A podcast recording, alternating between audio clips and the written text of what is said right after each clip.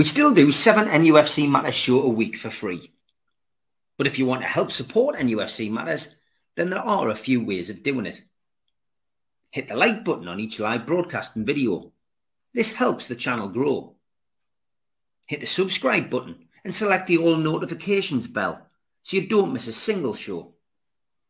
If you want to help us financially, then you can join the channel using this button with the membership starting at $1.99 a month. Or you can drop us a donation in the chat using a super sticker. We're also looking for sponsors. If you'd like your brand advertised on the flyers for the show and featured during the ad break, then email john at nufcmatters.com to arrange today.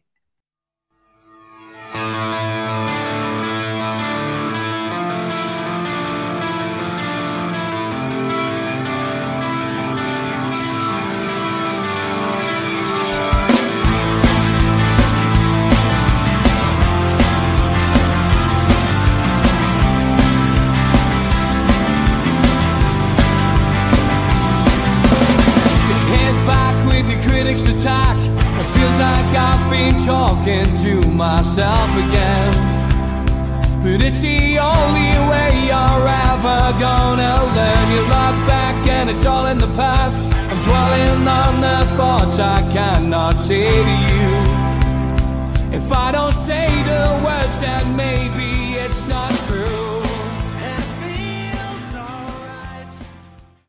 Good evening. Welcome along to NUFC Matters. It is the three amigos, the perfect way to kickstart your uh, Newcastle United weekend. We, of course, have Brentford at home tomorrow, which we'll be looking ahead to a little bit later. But it's good evening to Steve, to Mitch, and to George.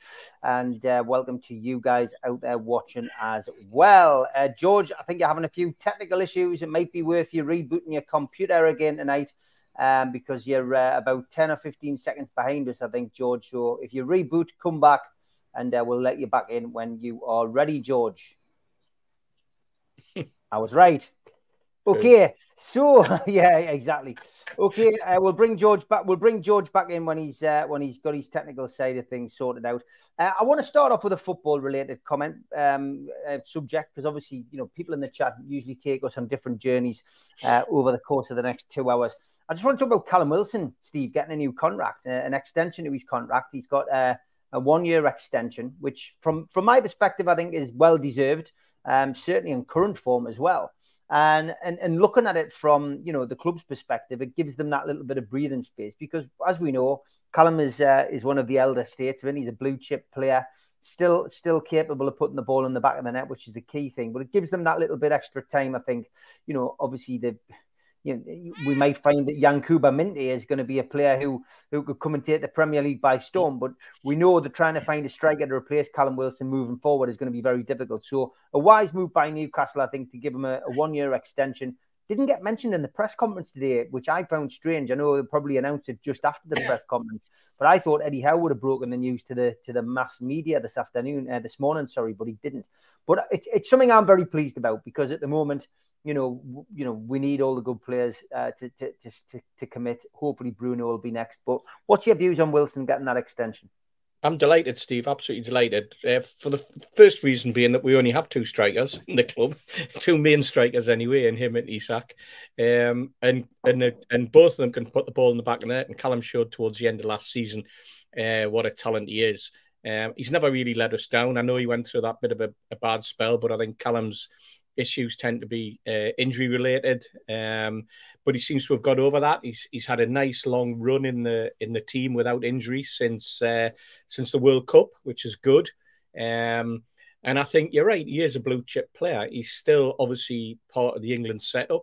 Uh, came on there in the last couple of minutes up in Scotland, um, and I th- I think that he's one of those players that if you if you offloaded him to somebody else, then you would regret it in the same way as I think we regretted losing Les Ferdinand. To be perfectly honest, um, I think it would have been uh, it would have been really really disappointing uh, to see Callum Wilson move on and and shine somewhere else. I'm just delighted that he's that he's remaining on Tyneside, um, and it's well deserved. It's you know like he does know where the back of the net is when he gets a chance, and he showed that, and he, and he's turned into a into one of those players who I think got a little bit of stick towards the back end of last season. Well, towards the start of last season when he when he wasn't scoring and people felt as though he was hanging around just for England uh, place.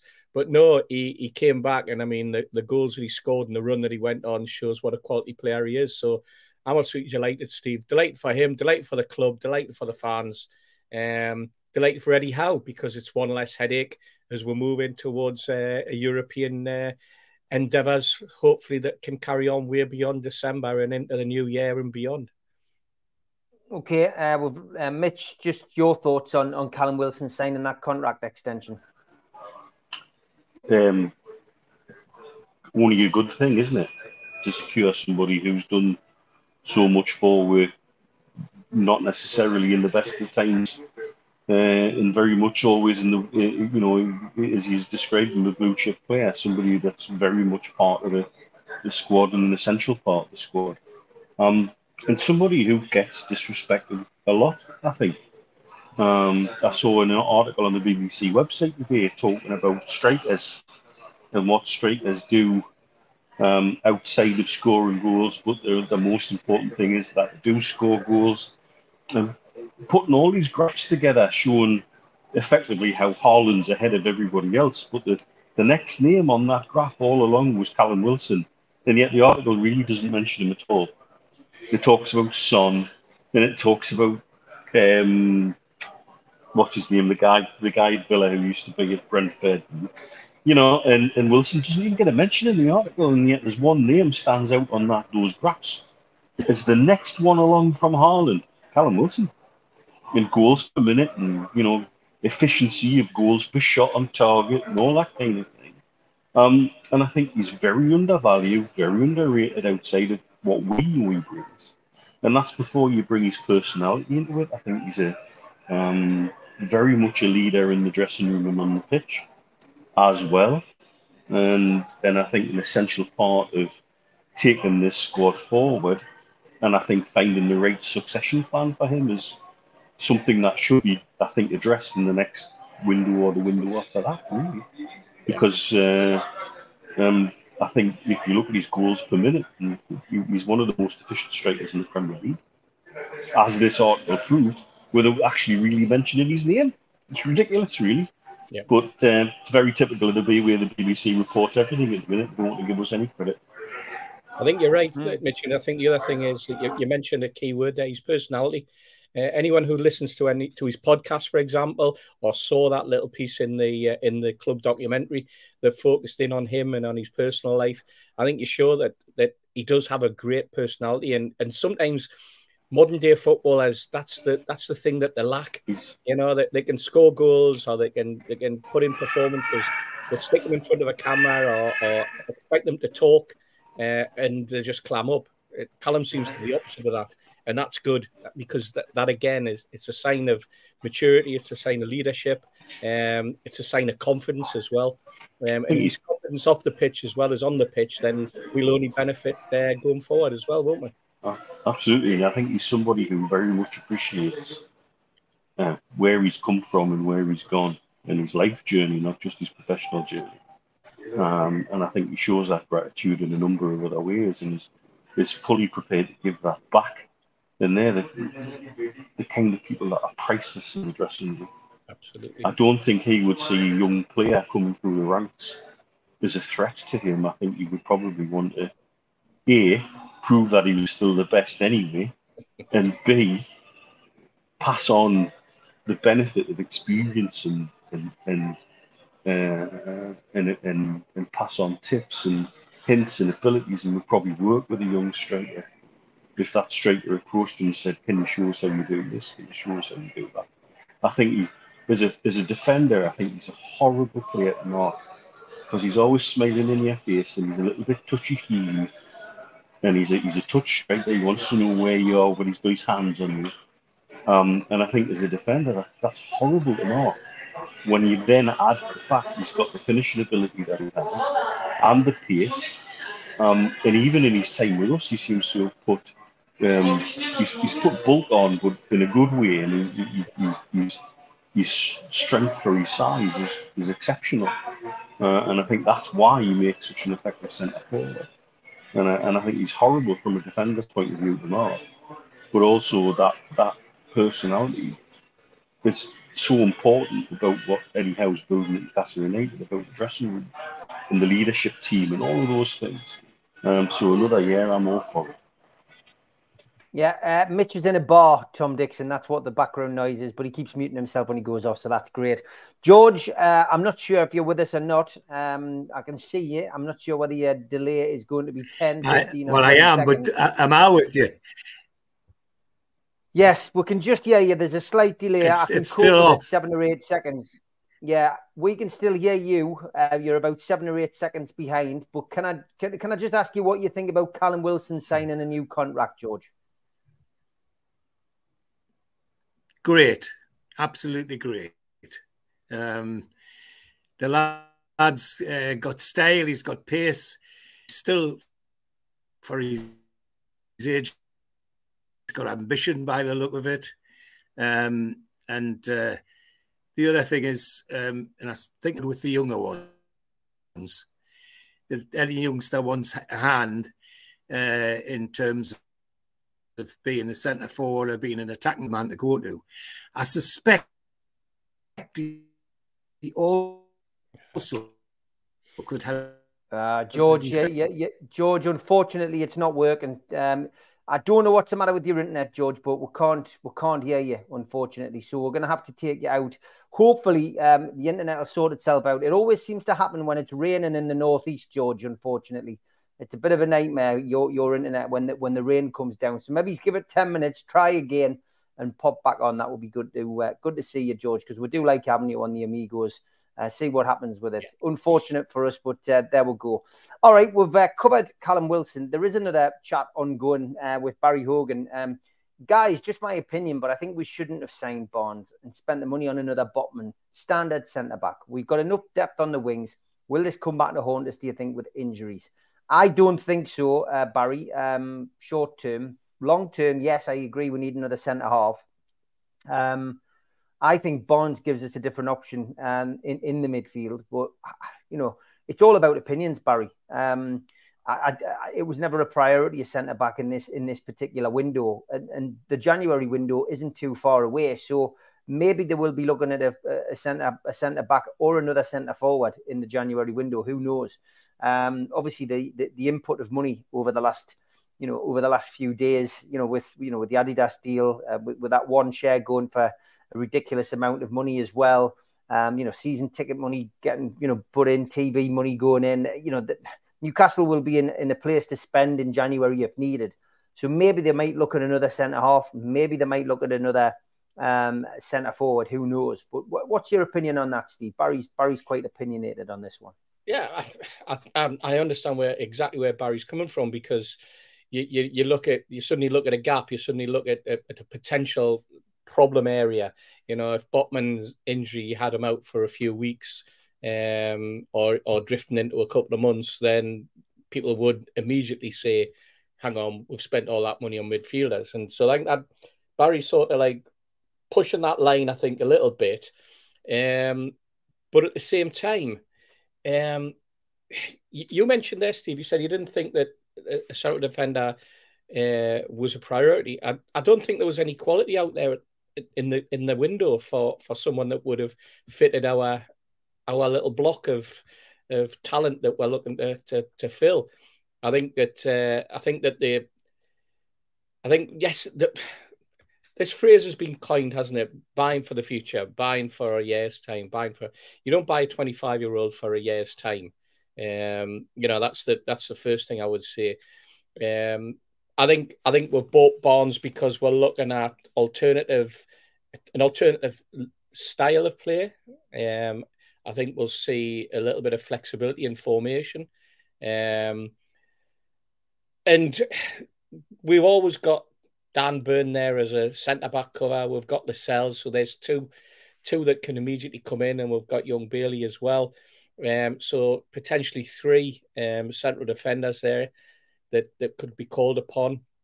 I'm not one of these who would suddenly say, "Oh, you play a fullback, a centre centre back, and that type of thing." But Dan Burn for me was a centre half and should remain as a centre half and uh, that's your that's your cover if you like. That we'll see as you suggested, Steve, in, un, up until January.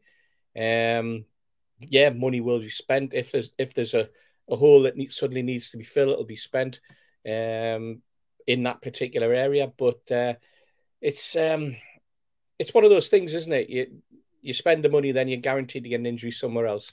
If we'd spent it on a centre back, would have been turning around going, "Damn, we should have bought a left winger." you know, um, we've lost, we, you know, we've lost a centre forward and we've lost a left winger, so we should have bought a left winger as cover because we've been shuffling players around, and that's this type of thing. That's what we we might find, Barry, that in in three weeks or four weeks' time, you're actually turning that round on its head, and we're looking at, you know, we should have bought a striker, we should we should have bought a right back, we should have bought this, we should have bought that. When you know, you're right, it's all about opinions, but uh, let's just hope that it doesn't come back and bite us on the backside. Okay, Mitch, your thoughts on on the you know the centre back argument? Should we have signed a centre back in the uh, in the summer window? Are we looking at the situation with a degree of hindsight of what happens what's happened over the first few games? And hindsight makes you genius, doesn't it? um, or we're looking at the situation where I think it's fair to say um, I wasn't impressed with Burn moving into centre back against Liverpool and I don't think he covered himself in glory against Brighton either. Um, but if you'd said to me at the start of the season, we've got Schär-Botman, Burn, Lascelles, and cover centre back, I would have said that's the most comfortable I felt. I we had been at centre back for a long time and we didn't need any more cover yet. And that's the, the thing, yet. Yes, down the line, the younger, um, develop an option to come into that mix on the right hand side, potentially to be Botman's partner for the next five years. That would be certainly on my agenda, but I don't think we needed that over the summer. And with the, with what we let go, uh, particularly with St. Maximin going out, I think we did need another option wide. And I think Barnes has proved he can deliver already. So I, I, I, I think, oh, we're looking at this problem now we realise it's a problem five games in, and we've all got a little bit of hindsight. Um, so I think I think that's that would be my take on it. Is I was comfortable at the start of the season and at the close of the window with the options we had centre back. Um, the performances over the last couple of games in particular have led me to believe that perhaps I was wrong. But you know what? It's, again, it's about opinions, and we're allowed to be wrong as well. Um, but no, I, I, I don't see bringing Barnes in as a waste of money at all. In fact, I think as the season goes on, we'll see the value of having him in there. And I think Steve also makes a very interesting point that we have an ability with the players that we have now to play different systems, which we maybe haven't had. And maybe alternate systems is something that um, Eddie's looking at because have have we been found out a little bit? Is that why when haven't been quite so successful in the first part of this season? I guess tomorrow against Brentford we'll find out a little bit because Thomas Frank is somebody who's very much a, a, a, a student of the game and somebody who works on plans and set pieces and ways to, to counteract oppositions as much as anybody. But uh, I, I, I, do think we are looking at it, like I say, with a little bit of the benefit of hindsight. Do you, think, guys, that, I mean, I think Steve Middlemas put up there about about Burn uh, not having the pace, but do you not think that as a lot of that is down to the fact that we've been playing with Botman, who does have pace, and that gives the the fullbacks a little bit of time to sort of to to adjust to the way he's been. Now they've got to come back and they've got to they've got to be aware that they've got someone alongside them who doesn't have the pace that Botman had, for example. So you've got your, your midfield then also has to adjust, and you've got to you've got to maybe stop those runs from coming in that you would get away with. You would get away with a player coming running one on one with Botman because you knew he had the pace. But if you've got Dan Burn playing centre half, then you should be doing something uh, defensively to eliminate those runs in the first place before Dan Burn then gets exposed on a one-on-one. So it's all about organisation, it's all about planning, and it's all about how the how the team gels and and and in terms of that formation and the individuals. And everybody has a responsibility. Sometimes when you play 27, 28, 30 games um, with one particular centre half who has pace and then all of a sudden he's taken out the equation. It's going to be difficult for adjust. It's going to be difficult for the central midfielders. And and let's face it, people have been criticising the central midfield.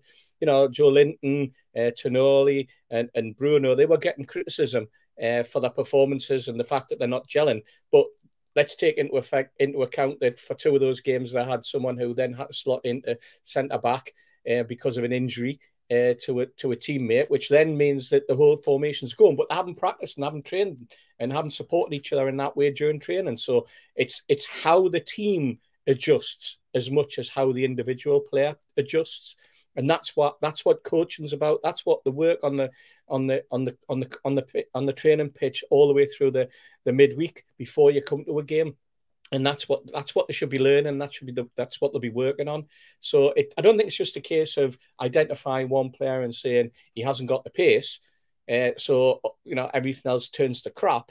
Um, I think it's very much a case of you know in the round, in the hole.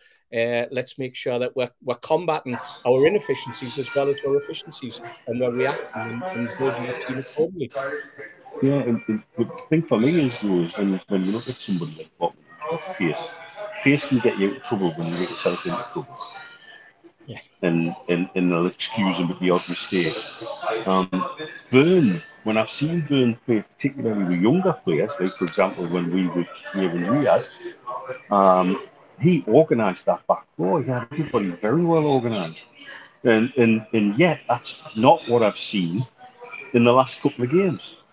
And that organisation can negate the need for pace because if you've got very good positioning, you don't need the pace. You're in the right place, and and and so that's that's the the circle I can't square with Dan Burn for me in the last couple of games in particular. It, it, it belies what I believed was a strength in his game, and that was his organisational skills and his positional skills. Um, he, he, that's why he gets found out with that fullback because he doesn't have the pace sometimes, in my opinion. But um, but yeah, it, it, it, it's a fair point overall, Stephen. I mean, but uh, it, it's for me just frustrating that I think we're we're able to be at a better level than we've shown, and I think everybody knows that. Yeah. Um, and, and, and that's been the frustration for me. Yeah, okay. Uh, International Week, um, it, it, drags on, lads, doesn't it? Honestly, it, it's an absolute nightmare for us as, as football fans, uh, having to, you know, wait until, especially when you've lost a game like we have at Brighton. And I know Eddie Howe was feeling the same frustration as us. Um, but, you know, from our perspective, um, in England perspective, Jude Bellingham certainly stole the headlines, Steve. And Stephen Kennedy's just saying, how good do the lads think Jude Bellingham is? How big will he become? Do you think he'll ever play it with a tune in the future? I mean, we can all dream, can't we? But I mean, I said the other day on the breakfast show um, that I do on Tune Radio that that's the closest I've seen to a Gazza-esque performance for a long, long time in a high-profile game. You know, the Scotland-England game is a high-profile game. Um, he's he's only twenty. He's got the world at his feet. Um, I, I genuinely think we've probably found the new Gazza. Steve? Oh, that's interesting. You say that, Steve. Very interesting. Um, I'll just just hang on that one for a minute. I was, when I watched the game, I thought this was this this was like Zidane, but not as Zidane when he was 20. Zidane when he was 27, 28, who would take the game by the scruff of the neck, who could control the game, who could move the ball around. And then I stepped back and went, Christ, this lad's only 20 year old. That's when you suddenly go, hang on, the last player who did that, the last player who I thought had that confidence and that ability was in an England shirt, a Paul Gascoigne. And so, yes, you're absolutely spot on, Steve. There's something really special. And these players come around once in a generation, don't they? You know, and, and in this case, probably once in two generations. The kid looks unbelievably good. And I mean, the fact that he was picked up and then moved on at 17 year old for big money, and he went to Dortmund. And let's face it, he ended up at 19 year old as captain of Dortmund. Um, that's how much they thought of him. And that takes some doing. That for an Englishman to go to Germany and end up captain of the second best team in Germany um, shows you what they thought of the guy. And then to get a transfer to Madrid for 100 million. Um, would he play for Newcastle? I'd love to think that we might be in a position to be buying players like that. Um, but he's he's he's at the best club in Europe at the moment, um, or the second best club if you if you um, if you count Man City in that. And you know, I mean, Madrid Madrid is the you know for for most footballers that's where they want to end their career. That's where they want to have, at some point have played. Um, it's where all the, the South Americans want to go, and and this kid's found a path into into Madrid. Um, and I think he'd be there for years and years and years. To be perfectly honest, it'll take it'll take either a massive amount of homesickness um, or a huge amount of money to to get him out of Madrid. Um, I'd love to think we could get players of that quality, but uh, an outstanding talent. Um, and and I suppose the next question for in terms of internationals is what what is Gareth Southgate going to do with him? That's the that's the worry. Where is England going to go with him? Is he just going to stick him on the right? you know, who knows? yeah, I mean, is, is, Gareth Southgate going to have the problem? He could be gone by then. We could be into a uh, into a new a new reign. Who knows? But uh, yeah, uh, Bellingham. What what's your what's your thoughts on on him, Mitch? Very rare that you come across a footballer who genuinely looks like he can do anything who genuinely looks like he could slot them into one of seven or eight different positions on the pitch, and he would be comfortable. Um, he has genuine football intelligence. Um, he seems to be a calm and intelligent individual. Um, and he makes very clever football decisions on the pitch. And I think that's the, the thing you're looking at with him. Um, he's a player who, at his age, genuinely has the world at his feet at Madrid. Could go anywhere, do anything. I think in terms of could he play for us, depends what happens with FFP going forward. For me, if the shackles come off and we're allowed to blow some dough, Newcastle United will be in the mix for any transfer, anywhere, at any time with the financial weight of the. There's no doubt about that. Even in the scenario with FFP as it stands, if we grow that the way we are, the way we are, we will be at the kind of territory in four to five years when we will be involved in any transfer that we can. That's reality that's how it would work. Um, you could argue that certain, costs, but that's an argument. Um, so yes, in the future, that's the kind of transfer we could. Of course, we could. Um, I think very right, Stephen. He has got a degree of steel about. That's why I say it. You could stick him in a number of different positions on the pitch and go he would, I don't think, shirk any responsibility to pull out one challenge. He would just do everything that he could for the team. And he very much comes across as that. And I think uh, that's a very interesting comment, Steve, comparing to Gazza in terms of that kind of impact. And I think that's uh, probably very telling. Um, I don't think I've looked at it that way myself but it's it's certainly a very interesting comparison. And uh, going forward, if it continues on that kind of trajectory, you'll surpass anything and everything that does want. He could do anything he wants, and, and, and that's a rare talent, really rare talent. Okay, lots of good comments coming in. Uh, keep them coming in for for us. Uh, I just want to. Uh, show this uh, message. Now, I got this a while, uh, but it was probably about two or three weeks ago when I was on holiday. Message uh, from Mikel Socia Reina. He says, Hi, mate. I know you're on holiday. Womba Geordie's here. Well, it, I thought it was more appropriate on the Amigos because I've delayed it so much. He said, My son, Joe Rayner, on the right, and his mate, who who is converted on the left from Perth, Australia, in their man cave. He watches all the games, so they're eight hours ahead, which isn't easy. Uh, his hero is Shearer Uh, we once met at the airport years ago. So, yeah, I'm sure we did. And uh, he also says, Tell Amanda to buy Perth Glory. There's loads of people there follow football like crazy, uh, but at school, etc. Uh, they reckon over 300,000 Poms live in Western Australia. Thank you for your message. There he is there. Nice to see you. Thanks for sending that. And the pictures that you asked us to show uh, with the photos in the man cave. There we go. Looks uh, looks quite spacious. Like I'm loving that uh, retro top, by the way. And yeah. there it is, the man cave with the uh, with the, uh, it's got the cave up there in the top left. Pride of the Northeast, Newcastle United. Uh, absolutely fantastic. And another one which uh, I was sent was this one.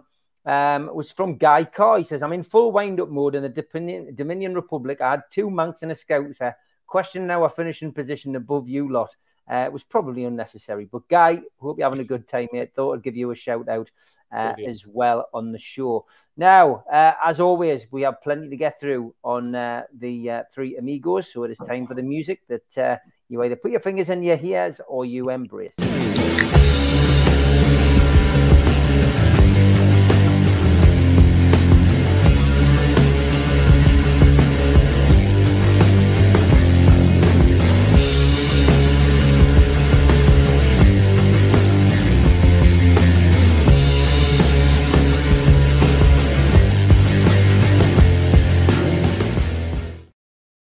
The day I met, we're asking to send photographs in of you meeting somebody from Newcastle United, both past or present. Could be a player, could be a manager, could be anybody. But uh, thank you to John Norton uh, for sending in this one. Simon Jordan in the Newcastle top, alongside Stuart Pearce, of course, who used to play for uh, Newcastle United and for England. Jim Waite as well, holding up the uh, the end there on the uh, on the left hand side. But thank you for sending that one in. If, if you want to get your photograph shown on the Three Amigos with uh, somebody from Newcastle United, past or present, send them in via the usual channels, and we will show them on the show.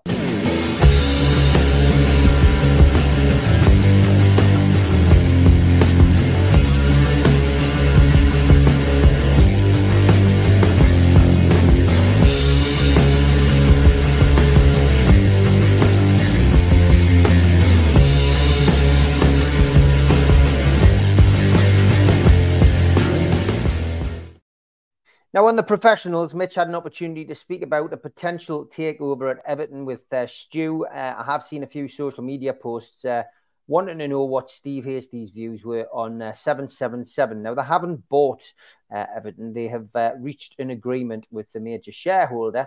Um, one would imagine um, that it's going to take just as long to sort that takeover out as it did to take ours.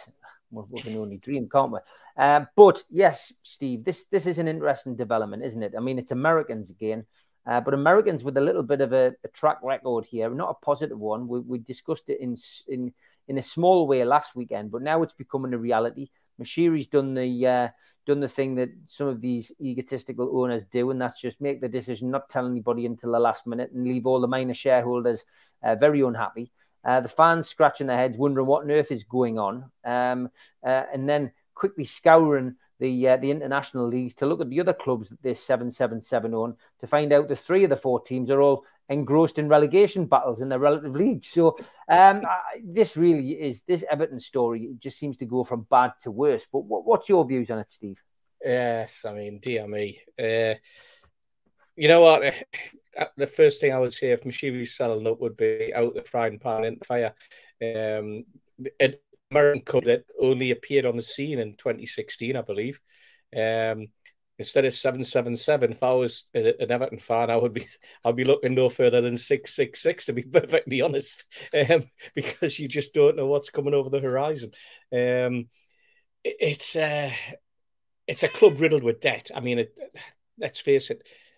You're honestly telling me that these this American group are, are immediately going to spend and, and pay up all that money on the ground, for example, which I think is sitting at something like seven hundred million pound, uh, still outstanding on the on the development of the of the new Dockland ground that they're building.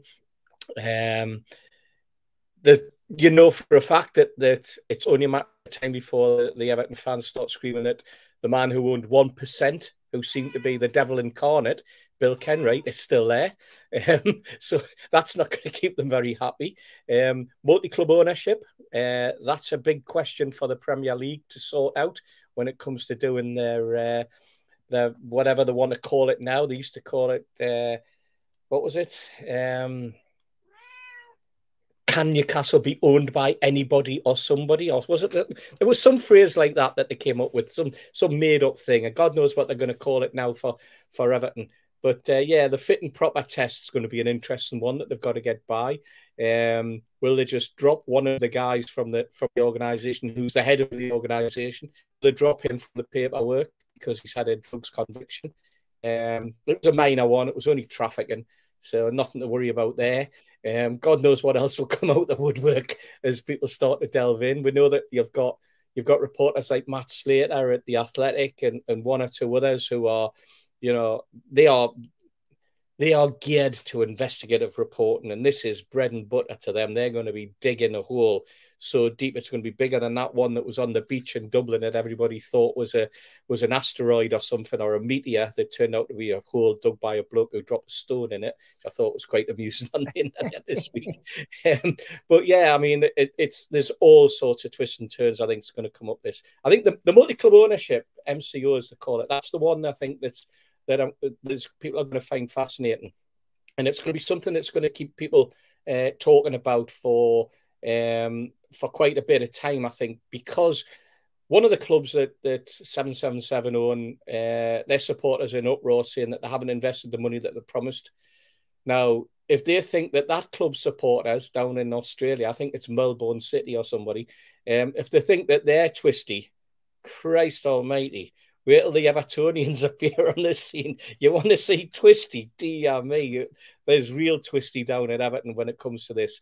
I mean, everything that that I, have got a few friends who are Evertonians. A few of the lads from the food bank that, we, that we know, great, great guys. Spent a lot of time with them, um, talking football, talking politics, um, talking Everton, talking Bill Kenwright, talking about the shambolic way that the football club's been run. Um, and at the same time, when it came to us, you know, you'd the difference between the, the way they've been run and we've been run over the last 14 years is chalk and cheese. You know, they, they've spent money after money after money, pound after pound, ruble after ruble, wherever the money came from, they spent it on people. Completely opposite us, but they've got the, still, still the same problems, still the same gripes. They've got the problems of a club not communicating, an owner that doesn't communicate, a situation where they, they they no longer they no longer speak through the fans advisory group, the Twister fans advisory group around. They, they, they made arrangements for people who were representing fans no longer representing fans because they were saying twisty things about the club that they didn't agree with, so they were banned from it. You know, they, they've been in a situation for the last 18 months where the chairman and various directors, like Graeme Sharp, who was a hero at, at, at Everton, weren't even coming to the match anymore because fans were were, were arguing and threatening them and or allegedly threatening their lives and all sorts. So it, it it's been a mess for an awful long time, and I don't think seven seven seven partners are going to be the panacea that that uh, that some of it and fans think there will be. I think there'll be I think there'll be headaches. Uh, just getting to the point where the club is is allowed to be taken over, unless Moshiri's done some sort of backdoor deal with the Premier League and uh, that wouldn't surprise me, mind, because this leads us into the next part of the of the of the joining the circle, if you like. And then what happens to all that debt that they had? What happens to all that money that they spent that they weren't allowed to spend? The massive overspend and the, the, the, situation that the Premier League's looking at now, is that going to end up like a Chelsea where they're going to get a slap on the wrist because the new owners are going to come in and say, oh, we've spotted what actually happened. This was it. And it wasn't anything to do with us at the time. And, oh, well, there's an £8 million fine. Thank you very much. Goodbye. And it's all forgotten about. Is that the way it's going to go? Um, I suspect yes. you know, is a as a non-betting man, I'm not a betting man, but as a non-betting man, I would probably stick 10p in to say, you know what, that's probably that's probably what's going to happen. Get your money on it, load your 10 pences on it, lads, um, because uh, th- there's definitely going to be going to be ructions. There's going to be people unhappy. They should have been relegated because of the of the financial fair play situation. They're not going to be.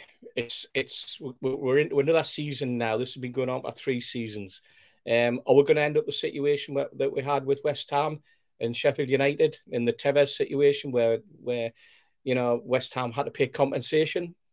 to, to, to, to Sheffield United because it was deemed that they'd broken the rules.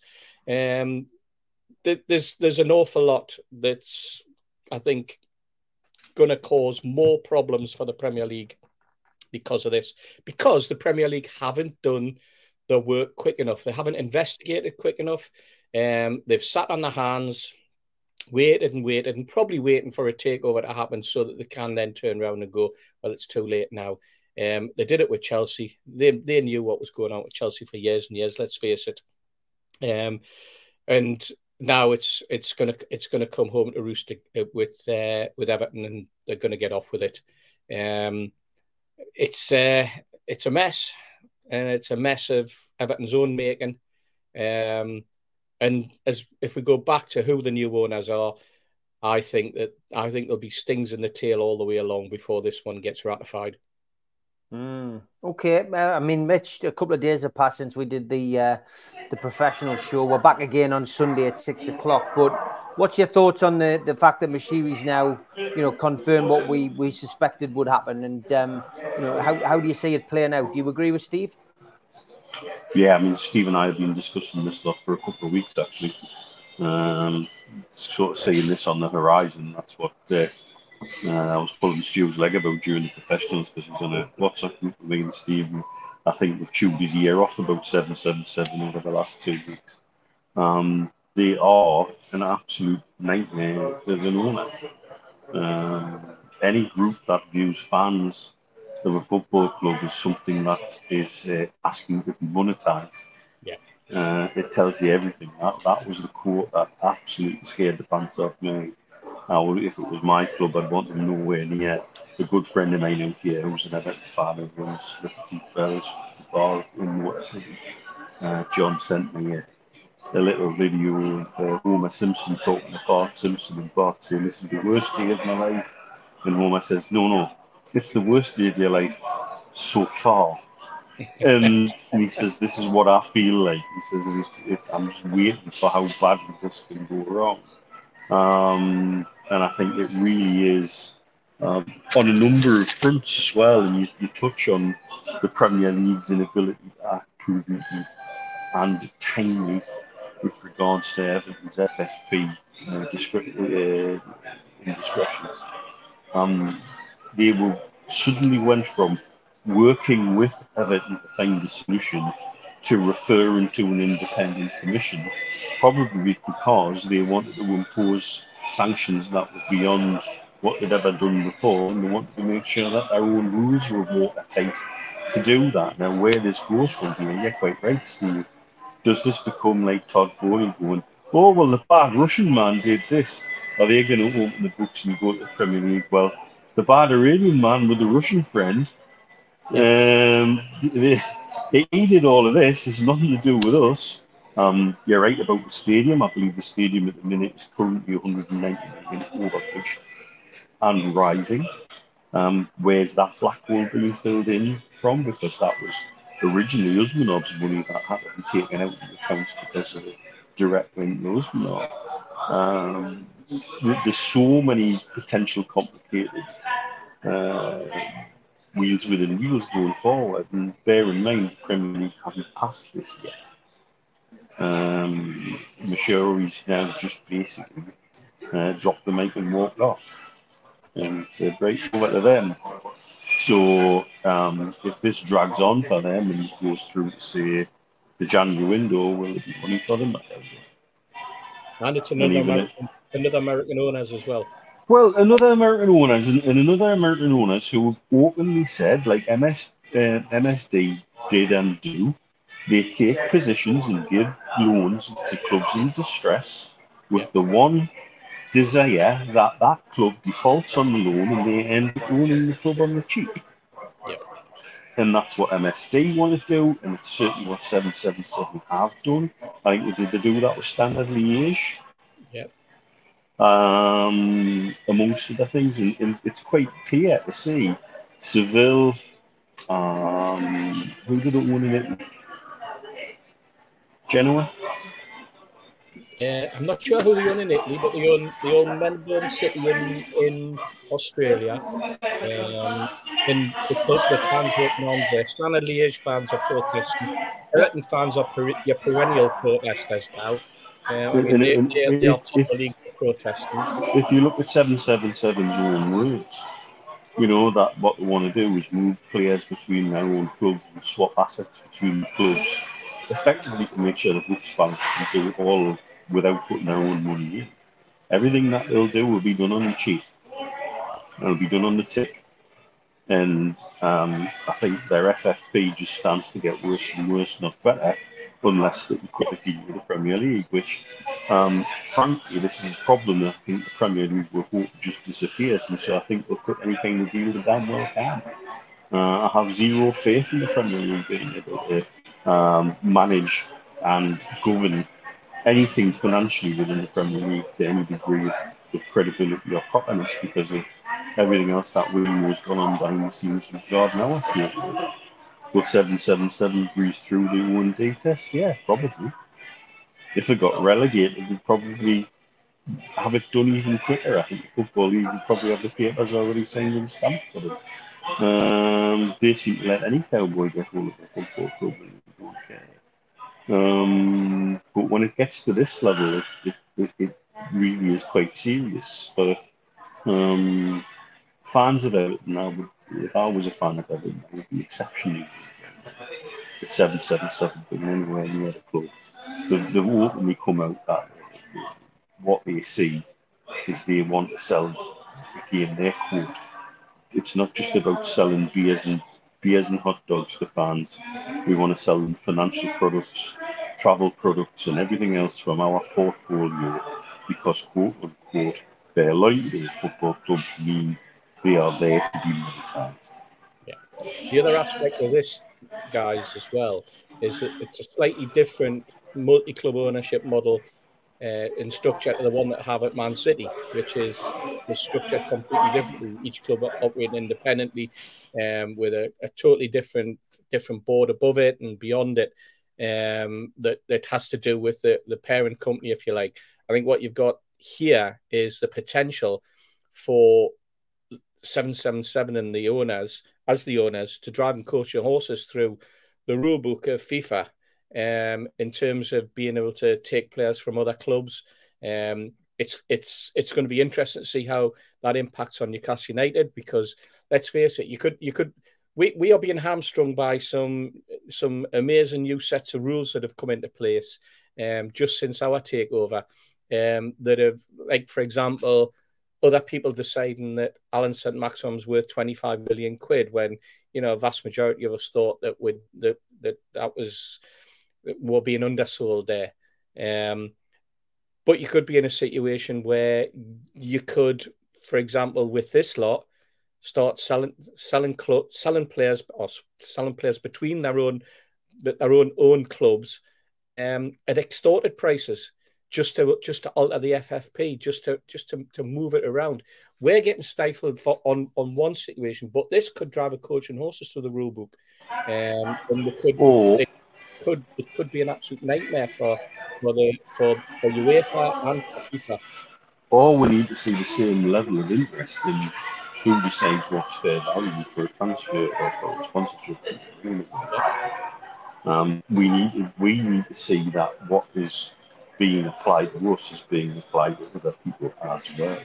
Yeah. You've also got other levels of um, interest in multi-club ownership going on around the world. That the Asian Football Conference is now being lobbied by certain parts of the, the Asian uh, Football Conference members because of PIF owning multiple clubs in Saudi. Apparently, that technically breaks the rules of the Asian Football Conference. And the Asian Football Conference are just looking the other way because money and and and and what the kudos of having some of those players playing, for example, the Asian Champions League, which they want to monetize more and get more global uh, interest in.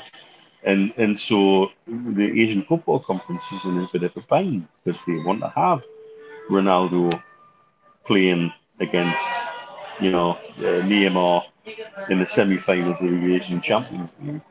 However, uh, apparently there are some Asian uh, members are saying that if you go to the, the small print of the Asian Football Conference um, rules, that multi-club ownership is not allowed, and we've just allowed it to happen in Saudi. And so, what are you going to do about it?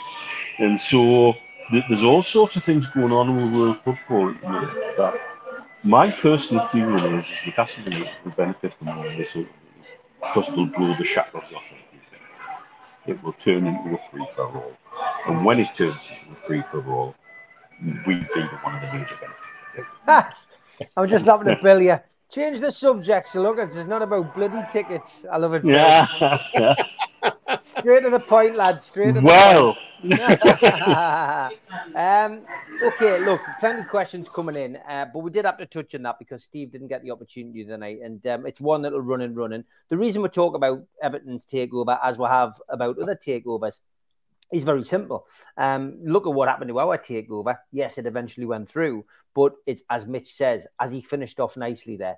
Um, it's how we're going to benefit if one of these takeovers goes through in a certain way or whoever takes it over. It, it is interesting. We do like to keep our finger on the pulse with with regards to that. I want to move on to um, Nick Pope, and it was something that was asked of Eddie Howe in the press conference today. Um, you know, Nick Pope, of course, uh, you know, he, he's going to be disappointed with the last few games. And um, it was Matthew Raisbeck from BBC Radio Newcastle who, after asking about players who were injured, um, and, and who was possibly going to be available for the game tomorrow. Asked um, what his thoughts were on Nick Pope. He said he's had a bit of criticism um, after the, the game against Brighton, especially for the first and the second goals. Um, you know what? What was his view on him? Uh, he was he was fishing a little bit. Is, is he is he going to back his keeper? Is he going to have confidence in him? Well, of course he is. Um, Eddie's reaction was as you would have expected. He said he hadn't seen the comments. Nick's a top goalkeeper. Uh, last season, he was immense for us. He was part of the very successful back four that um, you know were kept a, a low record. Uh, you know, well, kept the, kept the most amount of clean sheets.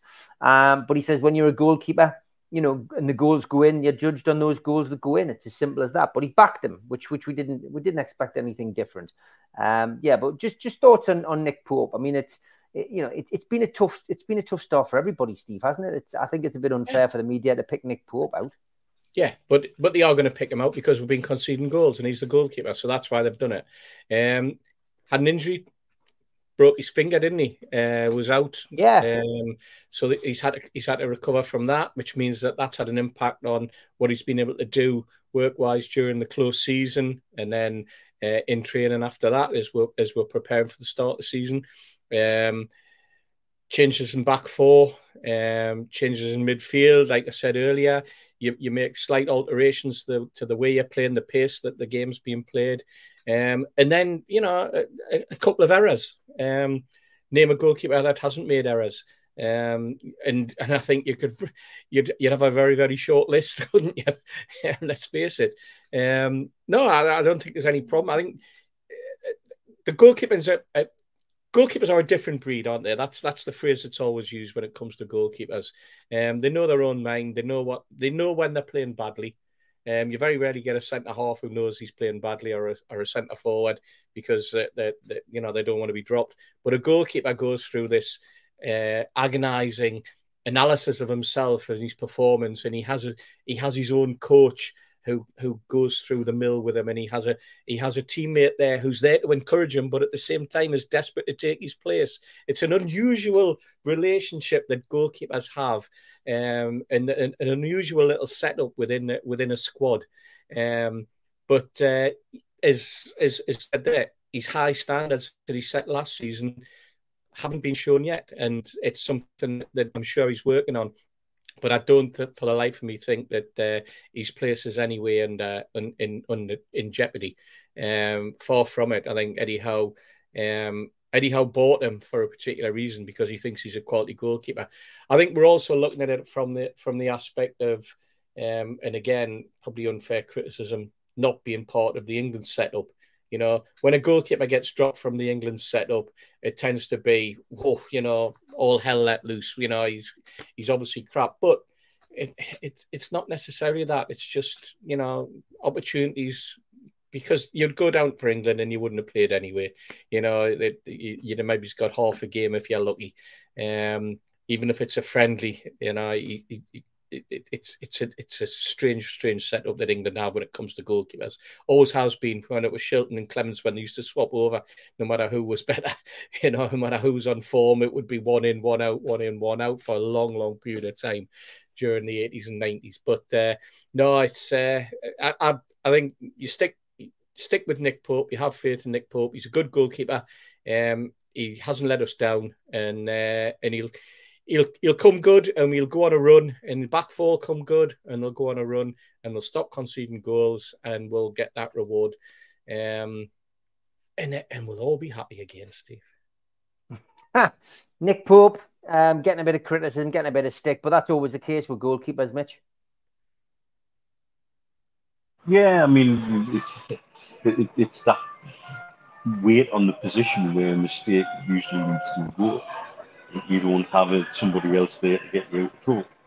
Um, he has set a very high standard and high bar for himself over the last year. Um, is he hitting that same level? Probably not. Did he exceed the level that I thought he would get to? Absolutely. Absolutely. For, for me, um, I'm more concerned that he seems to lack confidence with his feet that that seems to be something that that I see in that you know he seems to be either rushing to get the ball away from his feet, um, or his decision making sometimes with his feet isn't as positive as it is in other areas of his game. Um, I don't know what's brought that around. I don't know what what's uh, been the instigation of that. It, it, how much of that is goes back to that sending off against Liverpool last season and how much did his confidence get a knock there? Don't know. Um, I think all goalkeepers seem to, like you're quite right, Steve, they're a very different breed and they go through with their very different experience as part of the squad. Um, I think we all do seem to, or many do seem to dwell on things. I remember being uh, behind the goal. I think it was at Blackburn one season when Harp had made Steve Harp had made a couple of ricks and he was muttering himself all the way through the second half. And it was it was doom and gloom and, and all sorts. Um, and I think they do things take things to heart very hard. Um, but when when you've set yourself such a high bar, it's always going to be hitting that mark. Um, I think, you know, like I say, is he an upgrade on everything else we've had over the last few years? Yes, he is, in my opinion. And has he exceeded what I thought he would do when he came in buying an absolutely not.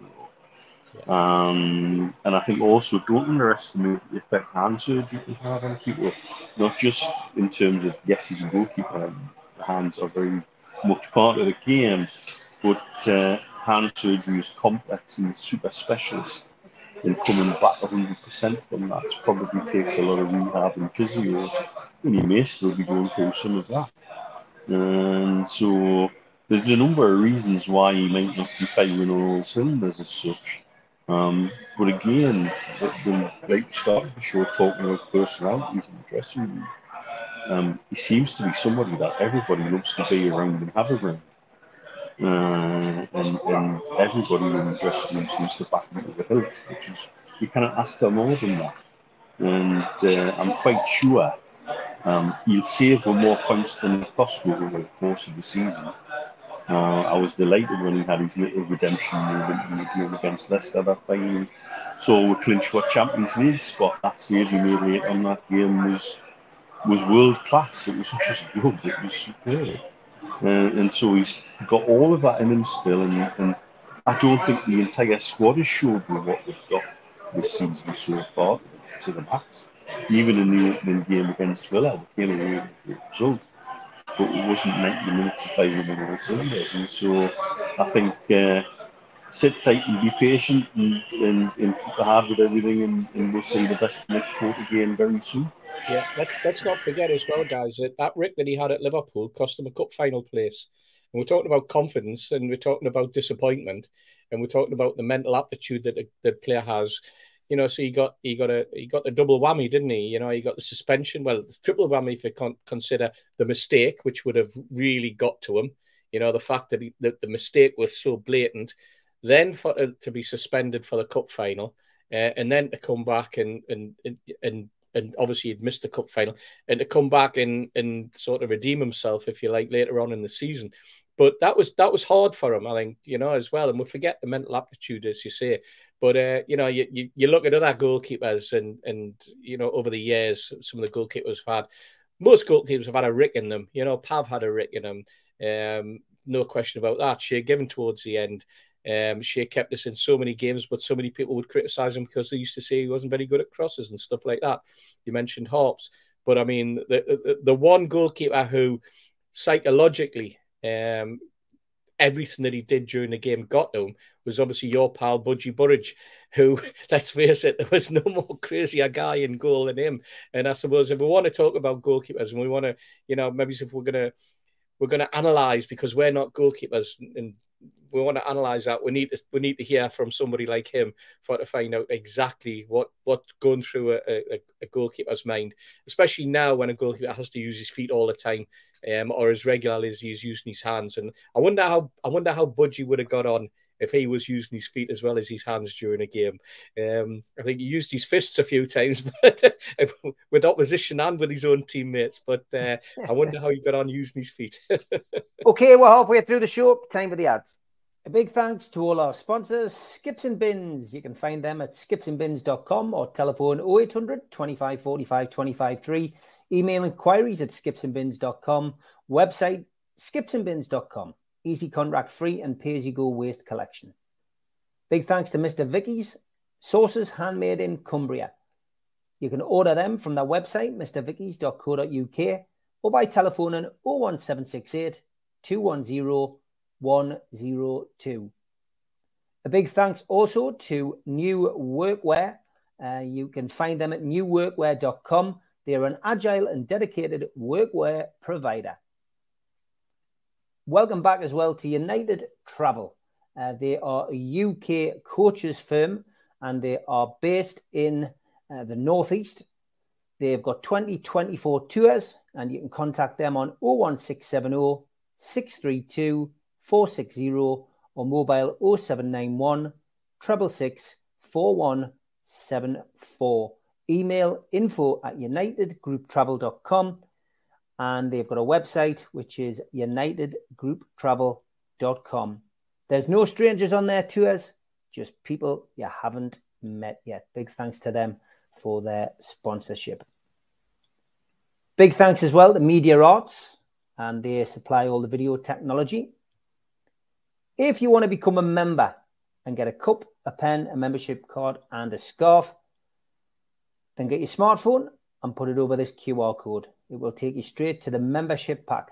It's a £25 one off fee. You can also go to NUFC Matters website and search membership pack to book today. If you want to help the channel, then subscribe to it by hitting the subscribe button. Hit the thumb up under the video to like the video and click share to share to your other social media. We're also available as a podcast on iTunes, Spotify, and other podcast providers. Don't forget, we help the food bank on this channel. If you want to do so virtually, go to nufcfansfoodbank.co.uk and make a donation today. The Alan Shearer raffle is back on 150 tickets, £1 a ticket, win a limited edition signed Alan Shearer Ball. Enter today at nufcmatters.com. Okay, as always, plenty to get through on uh, the three amigos, and uh, it is time for tweet of the week.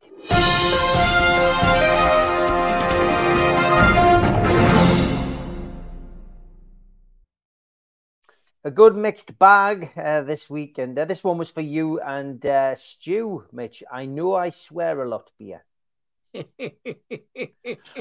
Should be putting that to the test tonight. He's over here at the minute.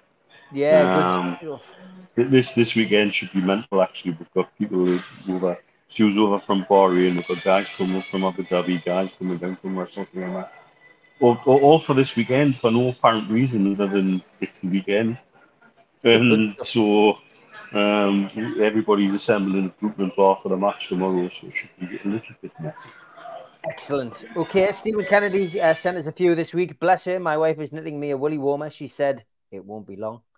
Yeah, very good, Stephen. Very good. Very good. And uh, I can't unsee Captain Tiny Arm and his baby sidekick, Mega Hand. That's brilliant. That.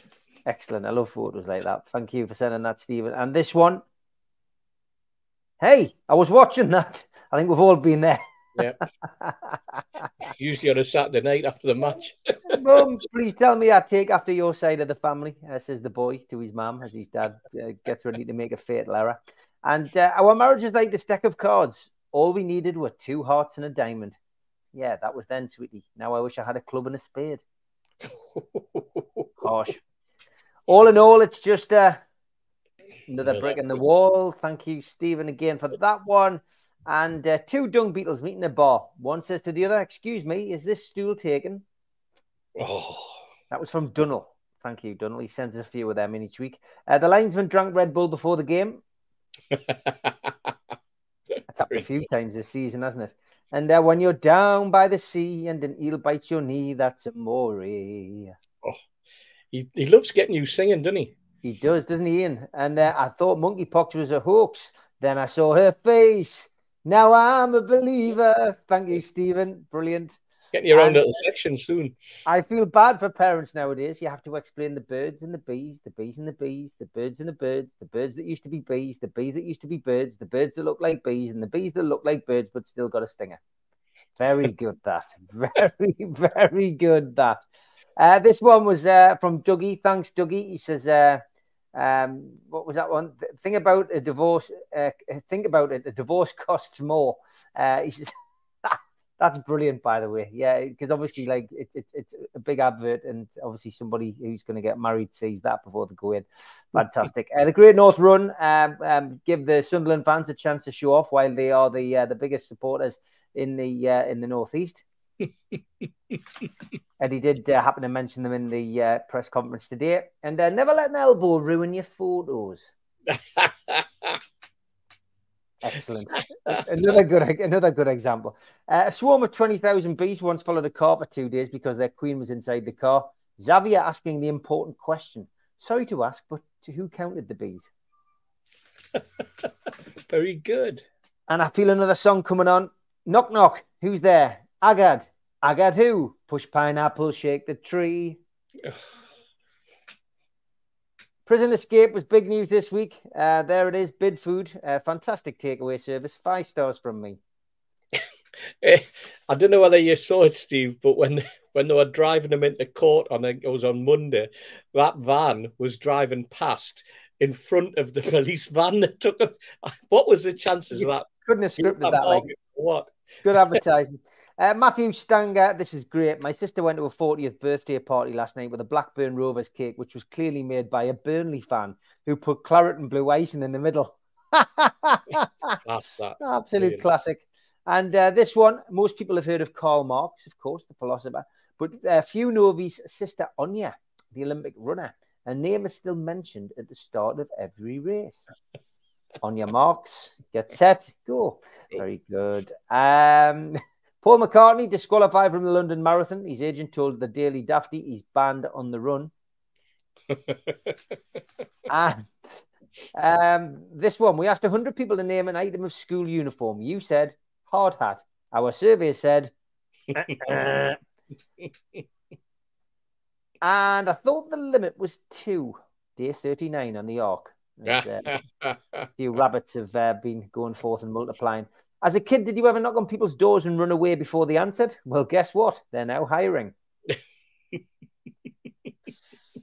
and this is good as well. Thanks, Mike. I was high last night and realized something.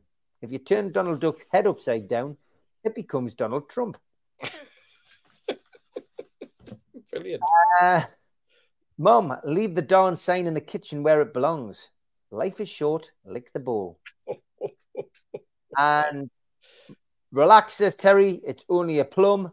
Uh, too extreme for tweet of the week. No, it wasn't, mate, because it is a plum. and the Pope finds out Boyz II Men is not a delivery service. that was near the bone, that one. Uh, Jim Morrison's van and Van Morrison's gym. Very good. I did like that one. And testicular injuries in women's sport have increased, as you can see, from 1990 to 2025. And if there is a fire, what steps would you take? asks the teacher. Effing big ones, says the kid. You go for that boy. Will. And all I want for Christmas is my dog to carry his bone correctly. Tweet of the week from Jimmy. This couple went to the gym together for six months. Xavier's back in with Did the guy wait outside? I like Xavier. Uh, when you've only been at your job for two weeks and already have a reputation. Oh, dear me. and Scotland get battered everywhere they go. Stu Penman replies, Is your real name Scotland? that's that's our Stu. Very good, son. Uh, do you want a box for your leftovers? Nah, I hate violence. You can have them. Excellent, Ian. My type that. I love it. Uh, that photo for Friday's Amigos. Uh, of course, another one of those quiz games. Uh, Ravi went out, but Oli was still in. Ravioli. Brilliant. Um, and Jesus Christ was originally going to be named Gary until Mary stubbed her toe. That looks like Uncle Mitch Mary stubbed her toe. that was, that was from Zora, one of a few from Zora. Uh, Sylvester Stallone. Very good. Could have been a look like that. Very good. And in 2060, Southgate's still England manager, and you guessed it, Maguire and Henderson are still starting. the one from Zora.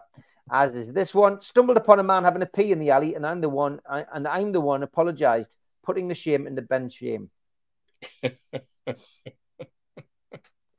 Last few, uh, a long time ago, we had empires run by emperors. Then we had kingdoms run by kings. Now we have countries. Mm, yes. Very good. And trespassers will be prosec, prosecchi, prosec, headbutted. That's a, that was a sign in Scotland. And this post has been removed because it might cause offence. Oh, very. Top three. I don't really like Indian food. I prefer English food like pizza or Chinese. Jamie Vardy. Number two, we all can uh, agree with this. Pri- prime for older ravers. WD 40 in a can.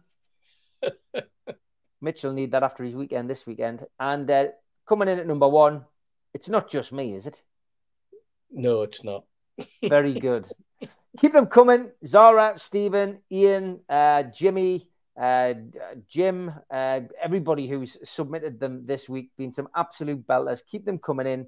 Please keep sending them to us, and uh, we will feature them next week on Tweet of the Week.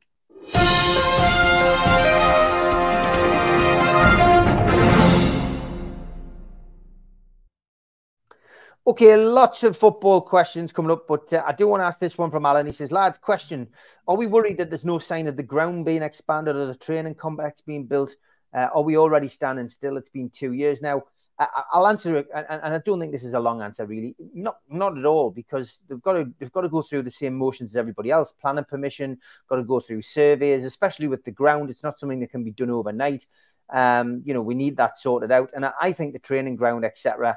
You know, again, will will will will all come to, will it'll all come out at some point, won't it? It'll, it will it will come into place, but we can't just do everything. Investment in the playing squad was first and foremost you know, sprucing up the ground as best we can, you know, improving the financial fair play, and then the rest will come, Steve, surely. Yeah, when the when they've got the designs ready for the training ground and when they've got the plan application ready to go, that's when we'll find out. Um, but there's an awful lot. I mean, it, you've got to remember what what they're looking to build is going to be a training ground that's going to be part of the football club establishment for the next 50, 60, 70 years. They've got to get it right you know, both location wise and facility wise. You know, it's it's a massive investment.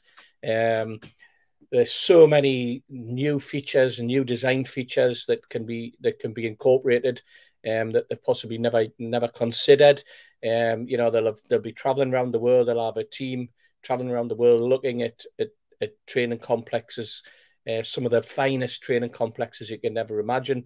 The Middle East training complexes that we know of in, in Riyadh, for example, and in Jeddah, some of the some of the ones in in uh, in Doha, um, and then obviously you, you you look to America and you look at training complexes that they have in the NFL.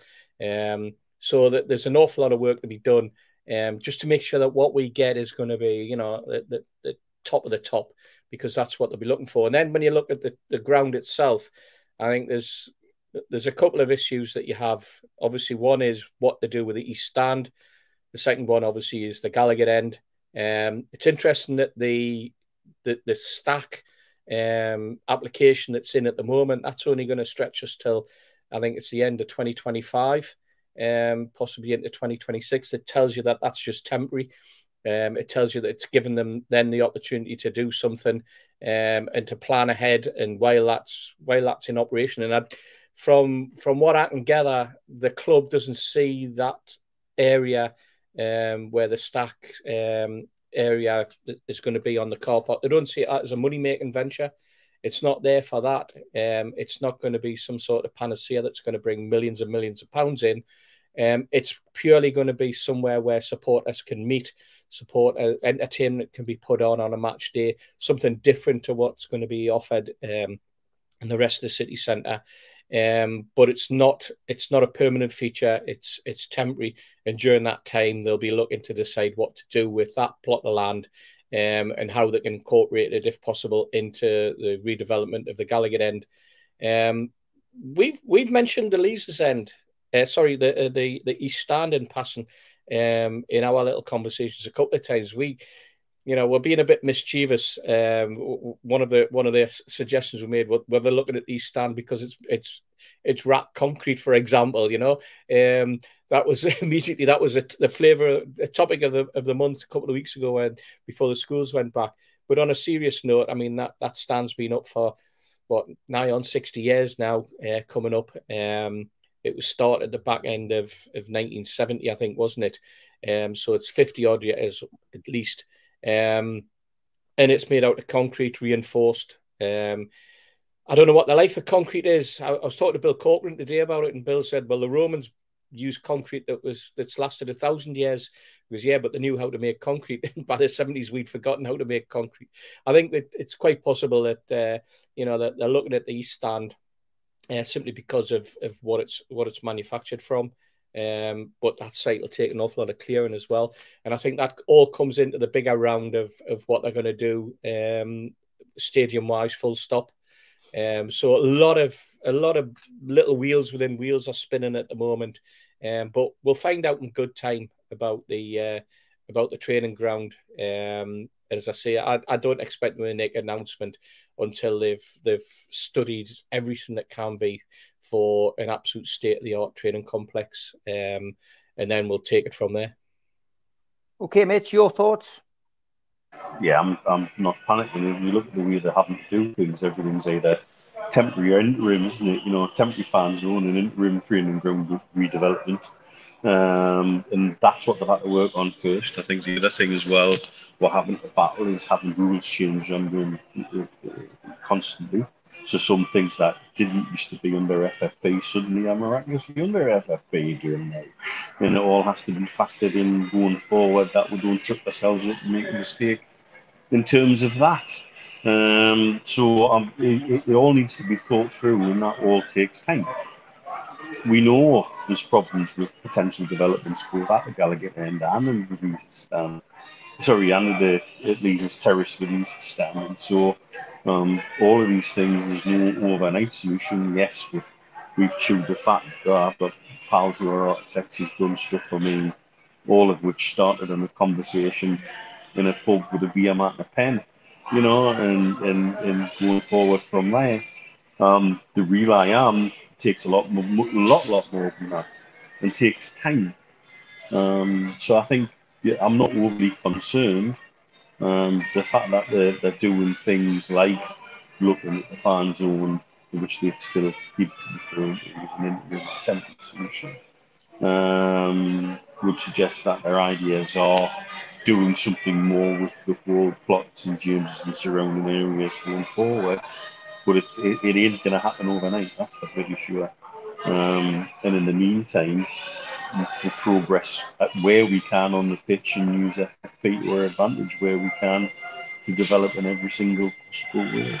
And the more successful we are on the pitch, um, the more we are going to be able to furnish the nice things off the pitch. So just one step at a time. It's, it's all part of that grand plan that we're still really ahead of the curve on. Yeah, don't panic is the uh, the message from us. Certainly, uh, East East Stand is knackered. Um, yeah, I mean, from inside, it'll be condemned in a few years, says Nicholas. Um, yeah, we do we do care about uh, the, you know the ground. We do want it to be better, but um, it will take time. Uh, that is uh, that is the the, the issue. Uh, Krista uh, Johnson says, "Come on, Eddie, take a chance like Klopp in 2011, 2012 with youngsters like Lewis Hall, Elliot Anderson, Murphy, and Livramento and Miley. We've absolutely nothing to lose. And Eamon asks, uh, lads, do you think Lewis Hall will make his debut tomorrow? So it's interesting this, and I'll tie this in with the whole left back question that was asked at the press conference today, Steve. Um, it was asked of Eddie, you know, do you think you'll ever see the day where you could play Kieran Trippier at left back? And he said, look, he's. we look at every p- potential option. Um, you know, he's he's clearly capable of playing that position. He showed that at international level. And um, we always keep our options open. But we've just signed young Lewis Hall, who you know, is is is, is much revered at Chelsea. Uh, a lot of their fans didn't want him to leave. Um, yes, he's a young lad, uh, but looks, in all intents and purposes, and what I've seen, as, as, somebody who could come in and do a job immediately in the Premier League. So, you know, is it time maybe to give Lewis Hall a, a chance, or you know, w- would you consider unbalancing the team, sticking sticking uh, Trippier on the left back and giving Livramento a chance at right back? Uh, as few changes as possible would always be my mantra when it comes to defence. Shuffling people across and to accommodate somebody else, I think, can often turn into a recipe for disaster. Um, there was Hall, I suppose, a lot of it will boil down to how he's doing in training. Um, having said that, you, you that seems to be the flavour of the month at the moment, isn't it? With managers, players not performing in training, and well, and then you bomb them out. Um, but you know, seriously, I mean, the lad's only been here a couple of weeks, but uh, you know, we know that he's got wonderful potential. Um, played a lot of money for him. Um, his time will come. The question is, um, having witnessed uh, the performance of Matt Targett the previous week, um, would you now consider him to be ahead of Matt Targett in your thinking? And I suppose that's the that's the the one that Eddie um, has to juggle. That's the the, the the the coin that he has to spin. I mean, there was talk of uh, just towards the end of the transfer window that that Matt Targett wanted away. He was wanting um, football, you know, permanent uh, opportunity. He was possibly getting a bit sick of uh, of always being in, on the uh, on on the bench. Um, but a lot of that was down to the fact that he was out for a long time injured. Um, and then when he came back, he couldn't he couldn't dislodge Dan Burn. This is what what Lewis Hall has to do is show that he can dislodge both Dan Burn uh, and Matt Targett for the left back post if he wants to make it his own. Um, Livramento, his time will come. I think having having seen Livramento when he came on um, a couple of weeks ago, I thought it was a bit rabbit in the headlights type of of 10 minutes cameo from him. I thought I didn't understand why they threw him in, in, in the way that he did. Um, it didn't really seem to, to, to, have any rhyme or reason to it other than giving him a run out. Um, whether I, I think he, I think his task is going to be harder to dislodge Trippier than Lewis Hall's task will be to dislodge, dislodge either Dan Burn um, or Matt Targett at left back. Um, but time will tell. Um, tomorrow might be a good game to to put to put uh, to put Hall in. Um, might be might be just what we need. Um, freshened up a little bit. Excuse me. Shows Eddie isn't isn't frightened to make changes. Um, you know, there's been a big clamour for him to make changes, um, but he, he he is a manager who's quite loyal. Um, I suppose much as well depends on um, in terms of formation, and we'll probably come to that on on you know, who comes back fit and who's still injured from international duty, who's suffering from jet lag after long journeys, um, who's played and, and, and is struggling. Um, it sounded in the press conference like everybody was was was okay, um, other than Tonali, who uh, we're now waiting for for for the signs from. I personally suspect that Tonali will be uh, will be rested um, and given an extra few days before we then uh, we then face his old club in the in the Champions League. But uh, yeah, maybe maybe tomorrow is the game for uh, for for Hall to come in. Time to give Lewis Hall a run out, Mitch. Don't see what we've got to lose by. If he's ready for me, if Botman's back, it should be. I think if that's the way forward, if that's how he sees uh, the lineup of the back four going forward, um, I don't get the whole Trippier at left fullback thing, not helped by Southgate doing it through the week. Um, he frustrated me at left fullback as much as Almiron sometimes frustrates me on the right. Um, you know, when you've got a player effectively on the wrong side and he wants to come in constantly to use his favoured foot, that, that gives a weakness that the oppositions can exploit. And I don't get the thought Trippier at left fullback on a regular basis. In an emergency, yes, but when you've got three left-footed players who can play a fullback there, you pick the best one, and on the basis of the last couple of games, neither Burn nor Targett covered themselves in glory, and if all's ready to go and he's up to speed, why not? We've, invested in him for the future, but he's also shown in the performances he's made for Chelsea that he's ready for the now as well. And if you're if you're good enough, you're old enough to take the the equation. Um, I think also, um, do we see a change in formation coming, or do we see a change in the way the team works? Again, as Steve rightly says, depending on who's come back fully fit and who hasn't, uh, who's jet lagged or might not be, etc., etc. I think we've, we've got some really important team-based decisions to make on players, and left backs most definitely one of them. But, but I don't see what we've got to lose by chucking Hall in now. Uh, he's been at the club long enough.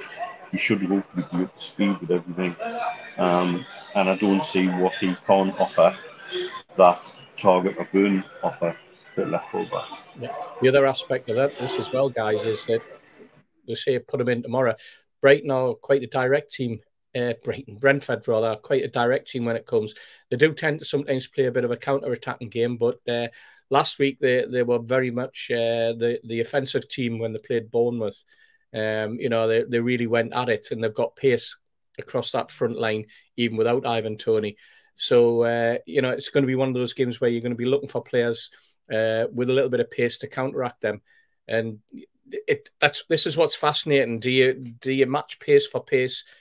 Attacking wise, or do you match pace for pace defensively? You know, so you you, do you stick someone in uh, who's got pace going forward or who can can can get back quick.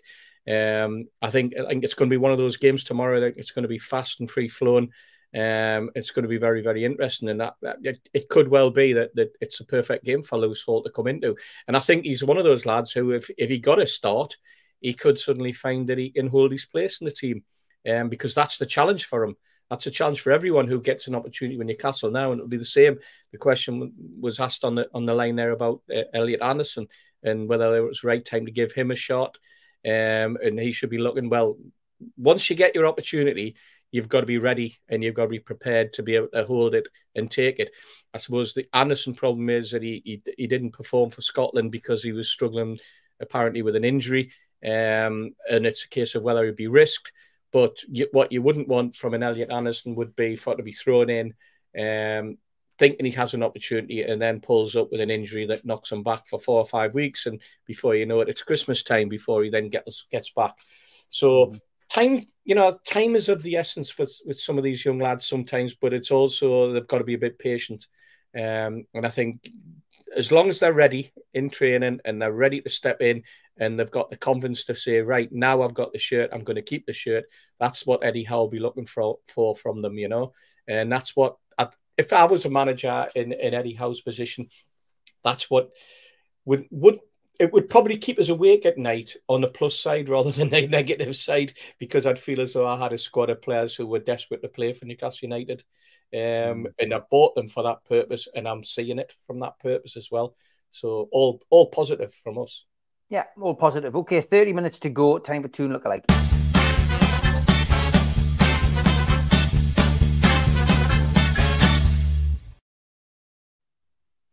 Okay, uh, Jacob, on with the late one. Let's all pray with Reverend Hasty, he says, for Newcastle this weekend. And so say all of us, mate. And so say all of us. Uh, Joe Shelvey is off to Turkey. It hasn't gone unnoticed by Ian Windsor. Uh, he says this is him after his uh, season long loan in Turkey. Uh, I, had, I had numerous pictures like that. Yeah. Uh, there's a couple more hasties chucked in. This one from Andrew. Thank you, Andrew. Um, very, very dapper there, Steve, on your uh, perch. Yep. Would you? And uh, this one from Steve, having a good time on the beach. Uh, bless her. Get some stick down here. Oh, he used to go Uh, to Turkey for teeth as well. Jacob as well. Seen Hasty in one of Adam videos this week. Wow. Cheers, Adam. there you Trying to are. The quiet. Just having a little, just having a little peep there. Alan McKenzie, uh, Friday night lookalike. Pauline from the League of Gentlemen, and Carole Malone. Very good. Did like that one.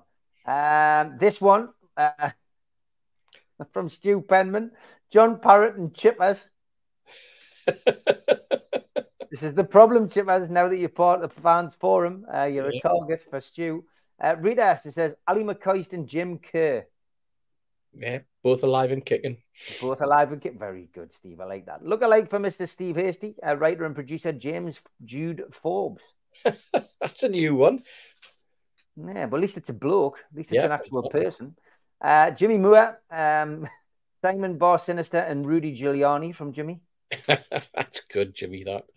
And this one, uh, the former Chelsea manager André Villas-Boas and Bradley Cooper. Yeah. That one's from Tom. And another one from Rita, the longest escaped terrorist, and Tino. Poor lad. Sure, Tino will be over the moon with that. I bet. And this one was Mitch. Apparently, it was a video though, so I had to screenshot it. You see, see the likeness there. Uh, Admiral Ackbar and Marlon Harewood from Tom Dixon. Yeah. Sure, Marlon Harewood will be over the moon about that. Uh, another one from uh, Tom Jordan Pickford uh, and Doppelganger from Dudley. And this one from Rocky Toon, Justin Long from Die Hard and Tonali. Yeah. See that. pretty good.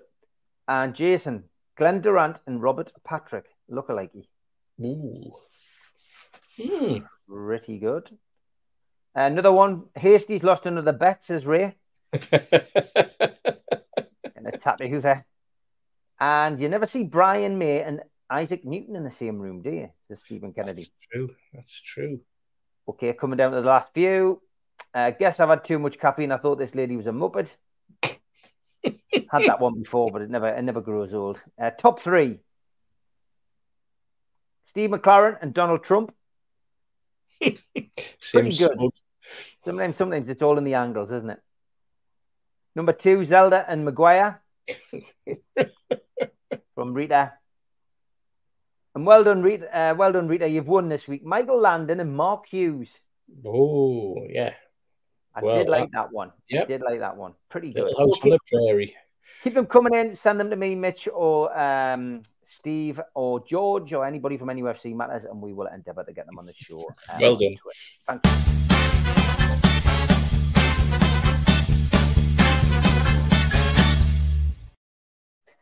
Okay, before we push ahead with uh, looking ahead to uh, the game against Brentford, just want to talk about Sean Longstaff. Uh, again, something from the press conference today. A lot of a lot of the journalists almost subliminally pushing the message towards uh, our our manager about Longstaff. Um, uh, he was a bit.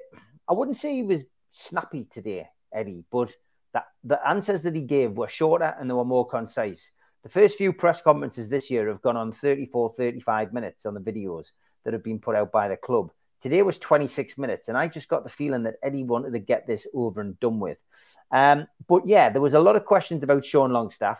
And one particular journalist, I think it might have been Simon Bird. I will have to double check my notes. But somebody mentioned, ah, hold on. Yeah, it was Simon Bird from the Mirror. My mind didn't let us down. He mentioned that Longstaff uh, was the one to miss out this year. Uh, and should we look out for potentially him being included uh, because he's one of those 12 players that you've had worked with through the international break with others being away? And he basically said, look, Sean wasn't left out. He hasn't been missed out. He was injured in pre-season. He wasn't moved out of the team. Um, and now he's returned to full fitness. He's available for selection. So it was it wasn't a telling off for Simon Bird, but it was just the way that he the way that he answered the question. He's got a very very clever way of getting his message across. And if he's not happy, you can still you can still feel it. So Longstaff, uh, clearly somebody who made a big difference last season. We did miss him when he was out of the team. He is one of those players that split opinions. Tonali came in, uh, played alongside Joelinton and Bruno in that first game. we are going to win the league. We we're going to win the Champions League after the 5 1 win. Since then, we've lost three games. It's doom and gloom. Stockholm syndrome is back in full effect as, as far as Newcastle fans are concerned. We'll play Brentford tomorrow. Is Brentford the time to put Sean Longstaff back in the team, Steve, if Tonali is not 100%? If Tonali's not 100%, I expect him to be back in the team, to be perfectly honest, Steve. I think that's I think it's a it's a given.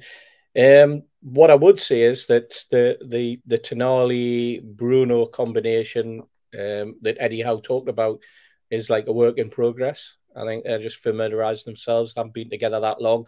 When Tonali arrived and then immediately went on holiday um, because he had been involved in the, the Euro 21s, uh, under 21s, and then Bruno was away on international duty. Then they came back. They had both had extended periods of holiday before we then went over to America. And uh, then all of a sudden we're thrown in the first game of the season. And as you say, we all thought was going, going to be absolutely tremendous. Um, but I think that I think that you what Sean does is he brings the best out of Bruno, but I think it, it's actually the other way around, where Bruno was bringing bringing the best out of Sean. I think sometimes you get a situation where two players just seem to click. They know where each other are going to be, um, they know who they can rely on to be behind them. You know, they know that if there's a rick in them, or if they want to do something a little bit more flamboyant, that somebody's there to mop up if it doesn't go right. And I think that was what was working well with with Sean Longstaff and and Bruno at times. Um, maybe it's the problem will start to to sort of come back and bite Eddie when it suddenly pins to him that he's going to have to change his formation. Um, you know, maybe it's when it becomes a four in midfield rather than a, a three three that he plays or a five th- one. Um, maybe maybe that's a change, and maybe in, in European games um, as he as he gets to to grips with the way European football's played, like slightly slower pace, um, slightly clogged midfield. Maybe that's what it, it, you know. That's that might be the opportunity. But uh, Sean is undoubtedly for me uh, um, one of the one of the mainstays of, of the squad. Uh, I thought I thought Eddie Howe started off the press conference quite in a quite buoyant and upbeat mood, but I think the fact that it only lasted 26 minutes tells you that he was being businesslike. He was he wasn't going to take anything from you know he was expecting a little bit from the from some of the press, especially the written press, and he wasn't. He was prepared for uh, to just basically shut it down. Uh, I think it's probably the best way to put it. Um, whether that because he felt a bit prickly or whether it's because um, he anticipated um, what was going to be what he was going to be questioned on. But I think that uh, I, I, thought he started off quite in quite a buoyant fashion um, when he walked in, and and and you know he was very much up for the, the conversation. But sometimes there's nothing wrong with one word answers or you know uh, one line answers to to especially to the press who are often there trying to catch him with a follow up depending on what he says. And sometimes what what tends to happen with with Eddie Howe is that sometimes he can say too much and it it ends up going into a bit of a rabbit hole, um, and it just gives it just gives more ammunition to some of the, some of the written press, especially when they try and pin him on some of the political stuff that uh, he's been very very good at batting off. Um, I expected someone to mention the European, uh, the, uh, the the international break in terms of Saudi Arabia, but uh, I think that's that's been washed over now that many times that uh, it's not even sports washing; it's dishwashing. yeah, I mean, so many people try to get the Champions League in today, and he's just going. You, Yeah. you know what he's going to say? One game at a time. I'm focused Exactly. on Brentford. One game at a time. I'm focused on Brentford. I mean, it was pointless asking the question. Uh, Mitch, yeah, Longstaff. Time to bring, time to bring the local lad back in now that he's fully fit and Tonali's got doubts. if Tonali's a doubt and we want to keep him ready for Tuesday, I think Eddie can talk about one game, game at a time, but the selection for tomorrow will be a selection with who may be or may not be available on Tuesday in mind. So it inevitably comes together for me. And if there's a doubt, a doubt over Tonali, of course, Longstaff should go straight. Um, Longstaff's being added to my list of players who seem to get better the longer they're out of the side. Um, and I think his work when he is in the side goes underappreciated sometimes. Um, I think uh, I would have no qualms with him going in to face Brentford. I think, and if he's fit and he's ready, and again, Eddie is probably a bit naughty because I think some of the journalists do try to fish with questions to create a little bit of potential controversy when there's nothing to be there. You know, you've, you've dropped them, or I haven't dropped them, he was the fifth. And, and so I think he's pushing back a little bit um, for people who want drama when there's no drama to be found. Uh, I think we're a, a relatively, or we seem to be a relatively drama free squad now. And so, um, you, you know, if, if, you want that, go fishing elsewhere. So maybe that's what's getting up Eddie's beak with that kind of line of questioning. You just, just don't know. Um, but certainly the, the fact that the, the conference was shorter than usual says a lot. And maybe he's, maybe he's, he's just created this air of, of business around the place. We've just got to get the job done. Let's get on with it. Um, and that may be the message he's trying to get across within the press conference, but also that might be backing up what he's saying in the dressing room behind the scenes, you know. Okay, um, just want to talk about this as well. Uh, somebody brought it up in the chat, and two uh, TV games uh, now. Saturday, the fourth of uh, November, Arsenal at home, five thirty, kick off live on Sky, and then oh, yes, you're reading that correctly. Uh, the following week, Bournemouth away, half past five kick off on Sky. Oh, Tom Dixon said, "Do you think it's good at playing at seven thirty, uh, five thirty all the time for live television broadcast?" I mean, the bottom line is we can't do a thing about it, Steve. But again, Arsenal no. fans will be disappointed because a 5:30 kickoff means they've got to come and either get a bus up here and get back in this stupid, stupid early time in the morning, or they miss out because they can't get a train home and they've got to stay and get a book a hotel. It becomes more of an expensive situation. And again, Newcastle United on the south coast at a time which makes it either difficult to get back or difficult to get there. 12 12:30 I think it was for Brighton wasn't it um, you know, like a ludicrous time that people had to get up to travel to go there. Um, and, and, you know, sometimes impossible to get trains that early in the morning.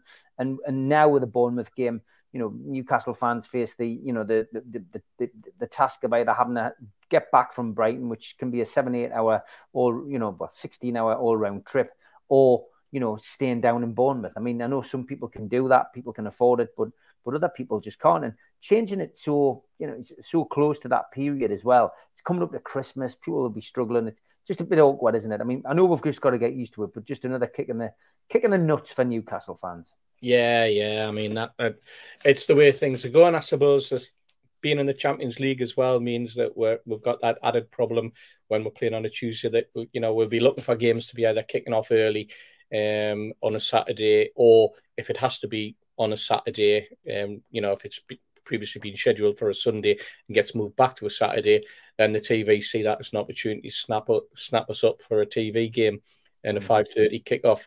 Um, it's, I think it's one of those things. It's it's like you know, we, we can complain and, and moan about it as much as like, but let's face it, it's the TV companies that are that are ruling the roost in terms of the fixtures now, the kickoff times as well.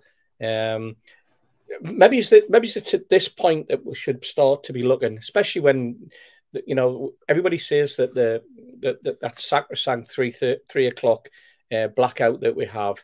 You know, if ever a club would benefit from a from a three o'clock kickoff on TV on a Saturday, just to give us that little bit of of, of opportunity to get home after a game, for example, uh, it would be Newcastle United.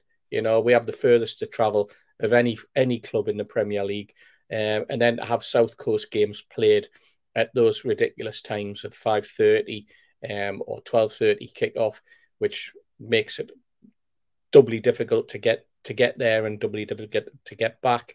Um, it, it's it's disappointing that you know from a TV perspective, why what do you see as exciting about Newcastle at, at Bournemouth on a five thirty kickoff? You know, um, the the, pl- the plus side is that we get the more the more games are on TV, the more money comes comes our way. But sometimes, um, you know, it shouldn't always be about money. But uh, I'm afraid it is, um, and it's just it's just one of those things that no matter how much we shout, we're not going to win the argument. Um, no matter how much the FSA shout um, on a national level, We're not. They're not going to win the argument. Um, the, no matter what the Premier League say and what the TV companies say in terms of how they organise themselves and how they organise these kickoffs, and no matter what, how they eulogise about speaking to fans and taking taking into account what the fans have to say, they don't really. It, they just run they just run a coach and horses through it. it. It's it's lip service when they talk to when they talk to fans organisations, when they talk about supporters and they talk about dialogue and wanting the best. Um, total lip service. Uh, they're taking the mic, um, and they have they don't have fans' uh, best interests at heart when it comes to that.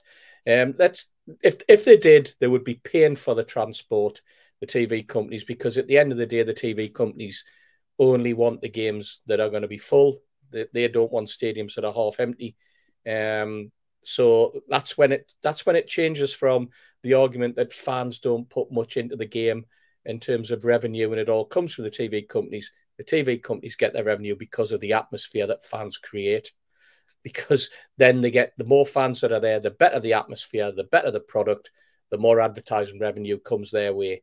So you know that's that's where where they benefit. So perhaps now it's time for a different tack from supporters groups, and maybe there should be doing something that says there should be a fund set up within it that pays for fans, covers things like accommodation, covers things like inconvenience um, for not being able to get home, etc., etc. Maybe that's the way that we, the, the fan groups need to start attacking this one, Steve. Yeah, kickoff time is always going to be a bone of contention, isn't it, Mitch? Five thirty seems to be Newcastle's new kickoff time.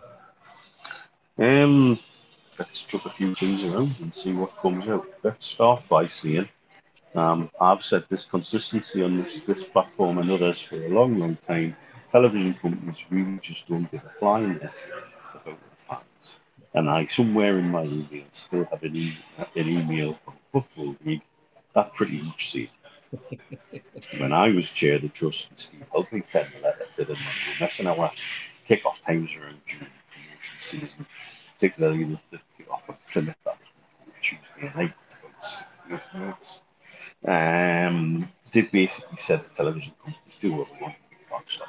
That's pretty much what the reply said. Um, that there's no reason for me to believe that that's changed, and there's no reason for me to think we even care for a minute because they're still doing it consistently with us, with the Mackems, with Brighton, with Southampton, Bournemouth, Anybody who's got to go the length and breadth of the country, they really don't. If it suits them, then that's it. Some of it, though, as well, that's five for us. So you notice when we've been doing the podcast tonight, I'm in a hotel lobby in the Middle East, uh, Friday night. And at the start of the podcast, it was quite quiet. And now it's busy. It's getting busier. This is prime time in this part of the world. 5.30 kickoff is prime time in this region. 5.30 kickoff also means the lads in San Diego aren't watching the match with their breakfast, they're watching the match with their lunch. It's a better time for Peacock in the US And all the data I've seen from Amazon uh, that somebody shared with us about who watches what and where, apparently globally the best audiences are 5.30 on a Saturday kickoff. They're the ones that attract the best audience. And while we have owners in the Middle East who want to talk about um, attracting fan base around the world, it's very advantageous for us as a club to kick off at half past five on Saturday in terms of exposure. And that kind of suits us. And so I suspect as a club play along with it um, because it suits the global exposure that we want and desire. And that's the double edged sword of the ownership that we have as it stands and how things will change and how we have to adapt as a fan base. Um, for me, it just means there's a damn good chance of being out a lot longer watching the match and um, making it messier even than it needs to be. But never mind. Um, it's it, it, it's a very interesting situation, and I'm not surprised to see us getting that last five kickoffs because, like I say, I think it really does suit. The other thing to look at as well is do those extra hours really make a big difference when we're talking about being in European competition too? Klopp, if you listen to Jurgen Klopp, moving again game by two or three hours seems to be the end of the getting world. Yeah. Yeah. Um, you know, my God, the hamstrings might dissolve. Um, but does it really make that much difference? Well, if it does make that much difference, is it giving us a little bit extra recovery time? Are we benefiting from those extra couple of hours? I just don't know. Um, these things are always what you make of it. And it's your own truth from a certain point of view, isn't it? Um, yep. It's part of being popular. It's part of wanting to be the team that everybody wants to see.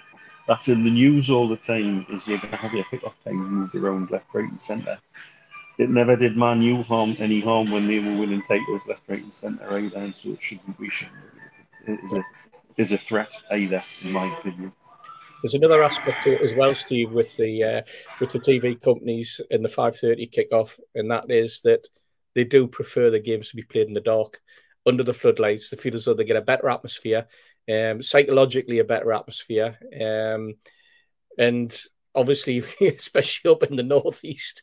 I mean, yeah. come October, it's dark at five five thirty. You know, so they're getting the best of both worlds, and uh, it does it does come over on TV as a better package when it's a, a, night game under the floodlights. Be interesting over the next week or so that it's maybe something that people, as the shows are going on, can can give us a little bit of feedback on. Because I'd be interested to know whether people feel as though the difference between a three o'clock and a five thirty home game, uh, mm. which one they prefer, which one is which one is the better, and um, which one is the is the more convenient, um, or the more inconvenient. Um, I, I don't think, from my personal point of view, three to five thirty doesn't really make that much difference. Um, but that's because I only live ten minute drive into town on the bus, you know. Mm. But for other people, you know, and I know of friends of mine who live up in in Northumberland, for example. Um, sometimes it's it's difficult, more difficult on a on a Sunday uh, for to get a for to get a train home than it is on a Saturday. Um, and sometimes it's where the train's stopping, whether it's stopping at Alnmouth or whether he has to, you know, get off at Morpeth or whether it's not stopping there and it's a Berwick and the wife has to drive up or he has to drive there to leave the car to come back uh, after the game. That type of, of question. And so there's a lot of a lot of, of inconvenience that other fans get that I don't. Um, so I'd be interested to hear people's opinion on the the three o'clock, five thirty conundrum on a Saturday, Steve, at home. Yeah, and uh, Newcastle United, of course, kick off tomorrow, five thirty, live on Sky Sports uh, against Brentford. So uh, we'll finish off the show tonight with uh, our uh, our pre-match preview and predictions, and we'll start with Toonstado.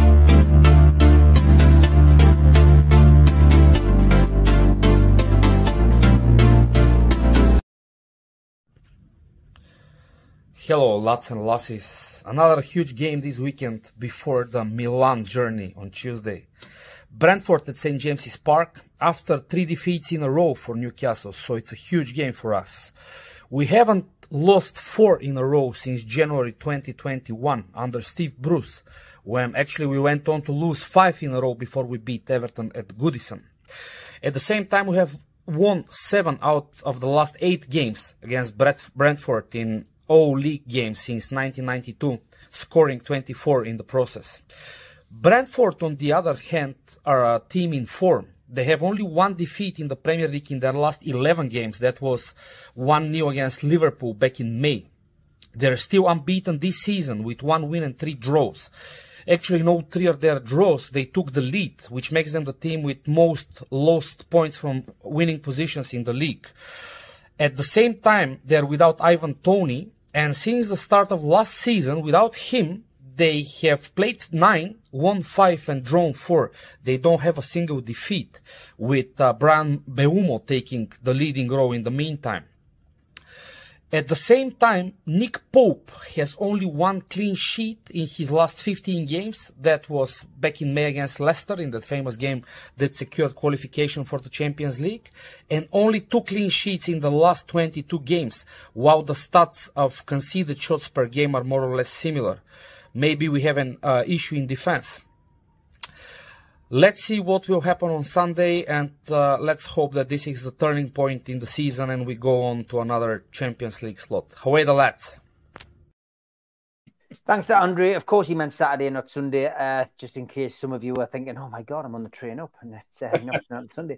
Uh, but yeah, he meant Saturday. Thanks to, as always, to Andre, and he is coming to the game as well. Um, so I think he was in Barcelona there when he made that video. Uh, referee um, Craig Pawson, um, and of course, he had four Toon games last season. Um, he had the uh, one-one at home to Bournemouth, nil-nil at Man United, nil-nil at Palace, and the five-one win at West Ham. Uh, he does like to book Joelinton. He's booked Joelinton in three of those games last season. VAR, which is often switched off, is uh, John Brooks. And of course, Ivan Toney is out, um, banned until next year, of course. And uh, as for uh, Newcastle's team news, well, we know that Willock and um, Krafth are both still out. Botman will return. There is optimism uh, with regard to that. And Sandro Tonali uh, as well should at least play some part. I would imagine he could be on the bench. We would say that it was probably uh, Longstaff who would come in to replace him. And the big question is who does he play at left back? If Botman's back in, is he going to put Burn back in there or is he going to bring in Lewis Hall? One would imagine if Botman's fit, he'd probably go with Burn, uh, especially with it being against Brentford. Listening to his press conference today. So, Steve, big game. We've spoken a lot about the players tonight, uh, which was nice instead of talking about ticketing. Um, so, I think you know, it, it, you know, we've more or less sorted out where we're at with the team. How do you see the, the game going tomorrow, mate? I think uh, I think it'll be an expansive game. I'm ex- I'm expecting the, them to carry on in the same vein as they as they played uh, last weekend against Bournemouth, where they you know it took them a, it took them a last minute goal to to pull it back, but by all accounts, were you know really uh, really the dominating factor all the way through the second half. I think that uh, I think they've got I think they've got pace to burn at times. I think that they can be physical, but they do tend to play on the break, uh, very very quick, um, very mobile. Um, and I think it might suit us because I think that uh, as we saw last last year when uh, when we went uh, down to Bournemouth that uh, uh, to uh, Brentford that you can stretch them and you can take advantage. Um, it took penalties last time, didn't it, from Ivan yeah. Toney, and some dodgy penalties at that, some dodgy penalty decisions. Let's hope we've got none of that tomorrow. Um, the VAR guy who's assisting in the box was the VAR guy who didn't see didn't see that uh, diabolical uh, effort um, that was allowed by uh, Ake when Akanji jumped over the ball. Um, he, he didn't think that was right. So it just goes you goes to show that they the, the, those VR guys really are um, out of touch. Um, I'm going to go for a penman. I'm going to go for three one. I think we'll get back to winning ways. Um, I'm, I think it'll be a good game. Um, I, you know what?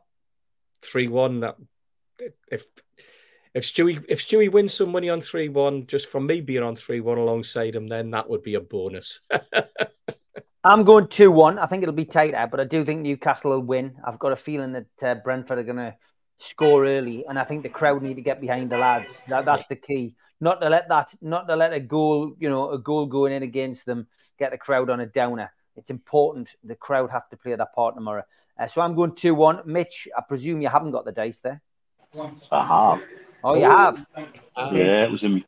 Took me, took in a pocket of me bags. That's fair enough. And I, if, if if a penman comes in tomorrow, I'll probably have to take him watch shopping again. I took him watch shopping this afternoon. Good stuff. What's the dice say then? The dice says, oh, it is 2 1. Same oh, as me. 2 1. 2 1.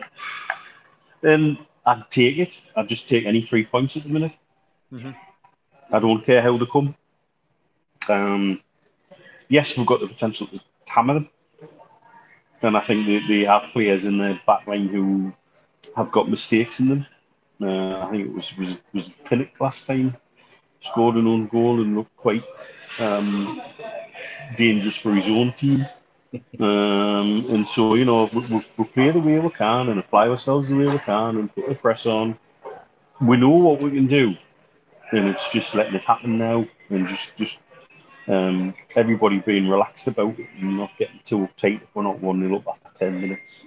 Uh, I think just go with the flow and let the game happen, and I think we do the right thing and we'll get three points. It's that.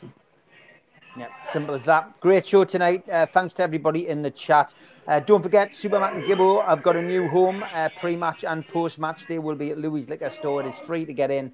Uh, I think that is down in the Grove Market. Uh, good luck to the, guys there. Uh, down there, pre-match pints down three to the 15th of September. So if you haven't met them or you want to meet them again, get yourself down to see Gibbo and Supermac at Louis Liquor Store at half past three, and then they'll be there about 40 minutes after the game. Uh, but if you go and enjoy it, if you're watching on TV, make sure you shout a bit louder so the lads can hear you. Uh, Mitch and Steve, unfortunately, George couldn't be part of it tonight due to the technical problems with his internet. Uh, but everybody in the chat and all the moderators, thanks for a great job that you do. I'm back 10 o'clock in the morning. Uh, for a pre-match uh, look ahead to the game with uh, Ben Jacobs. looking forward to that. Take care, guys. Have a good weekend. All the best. Have a good weekend.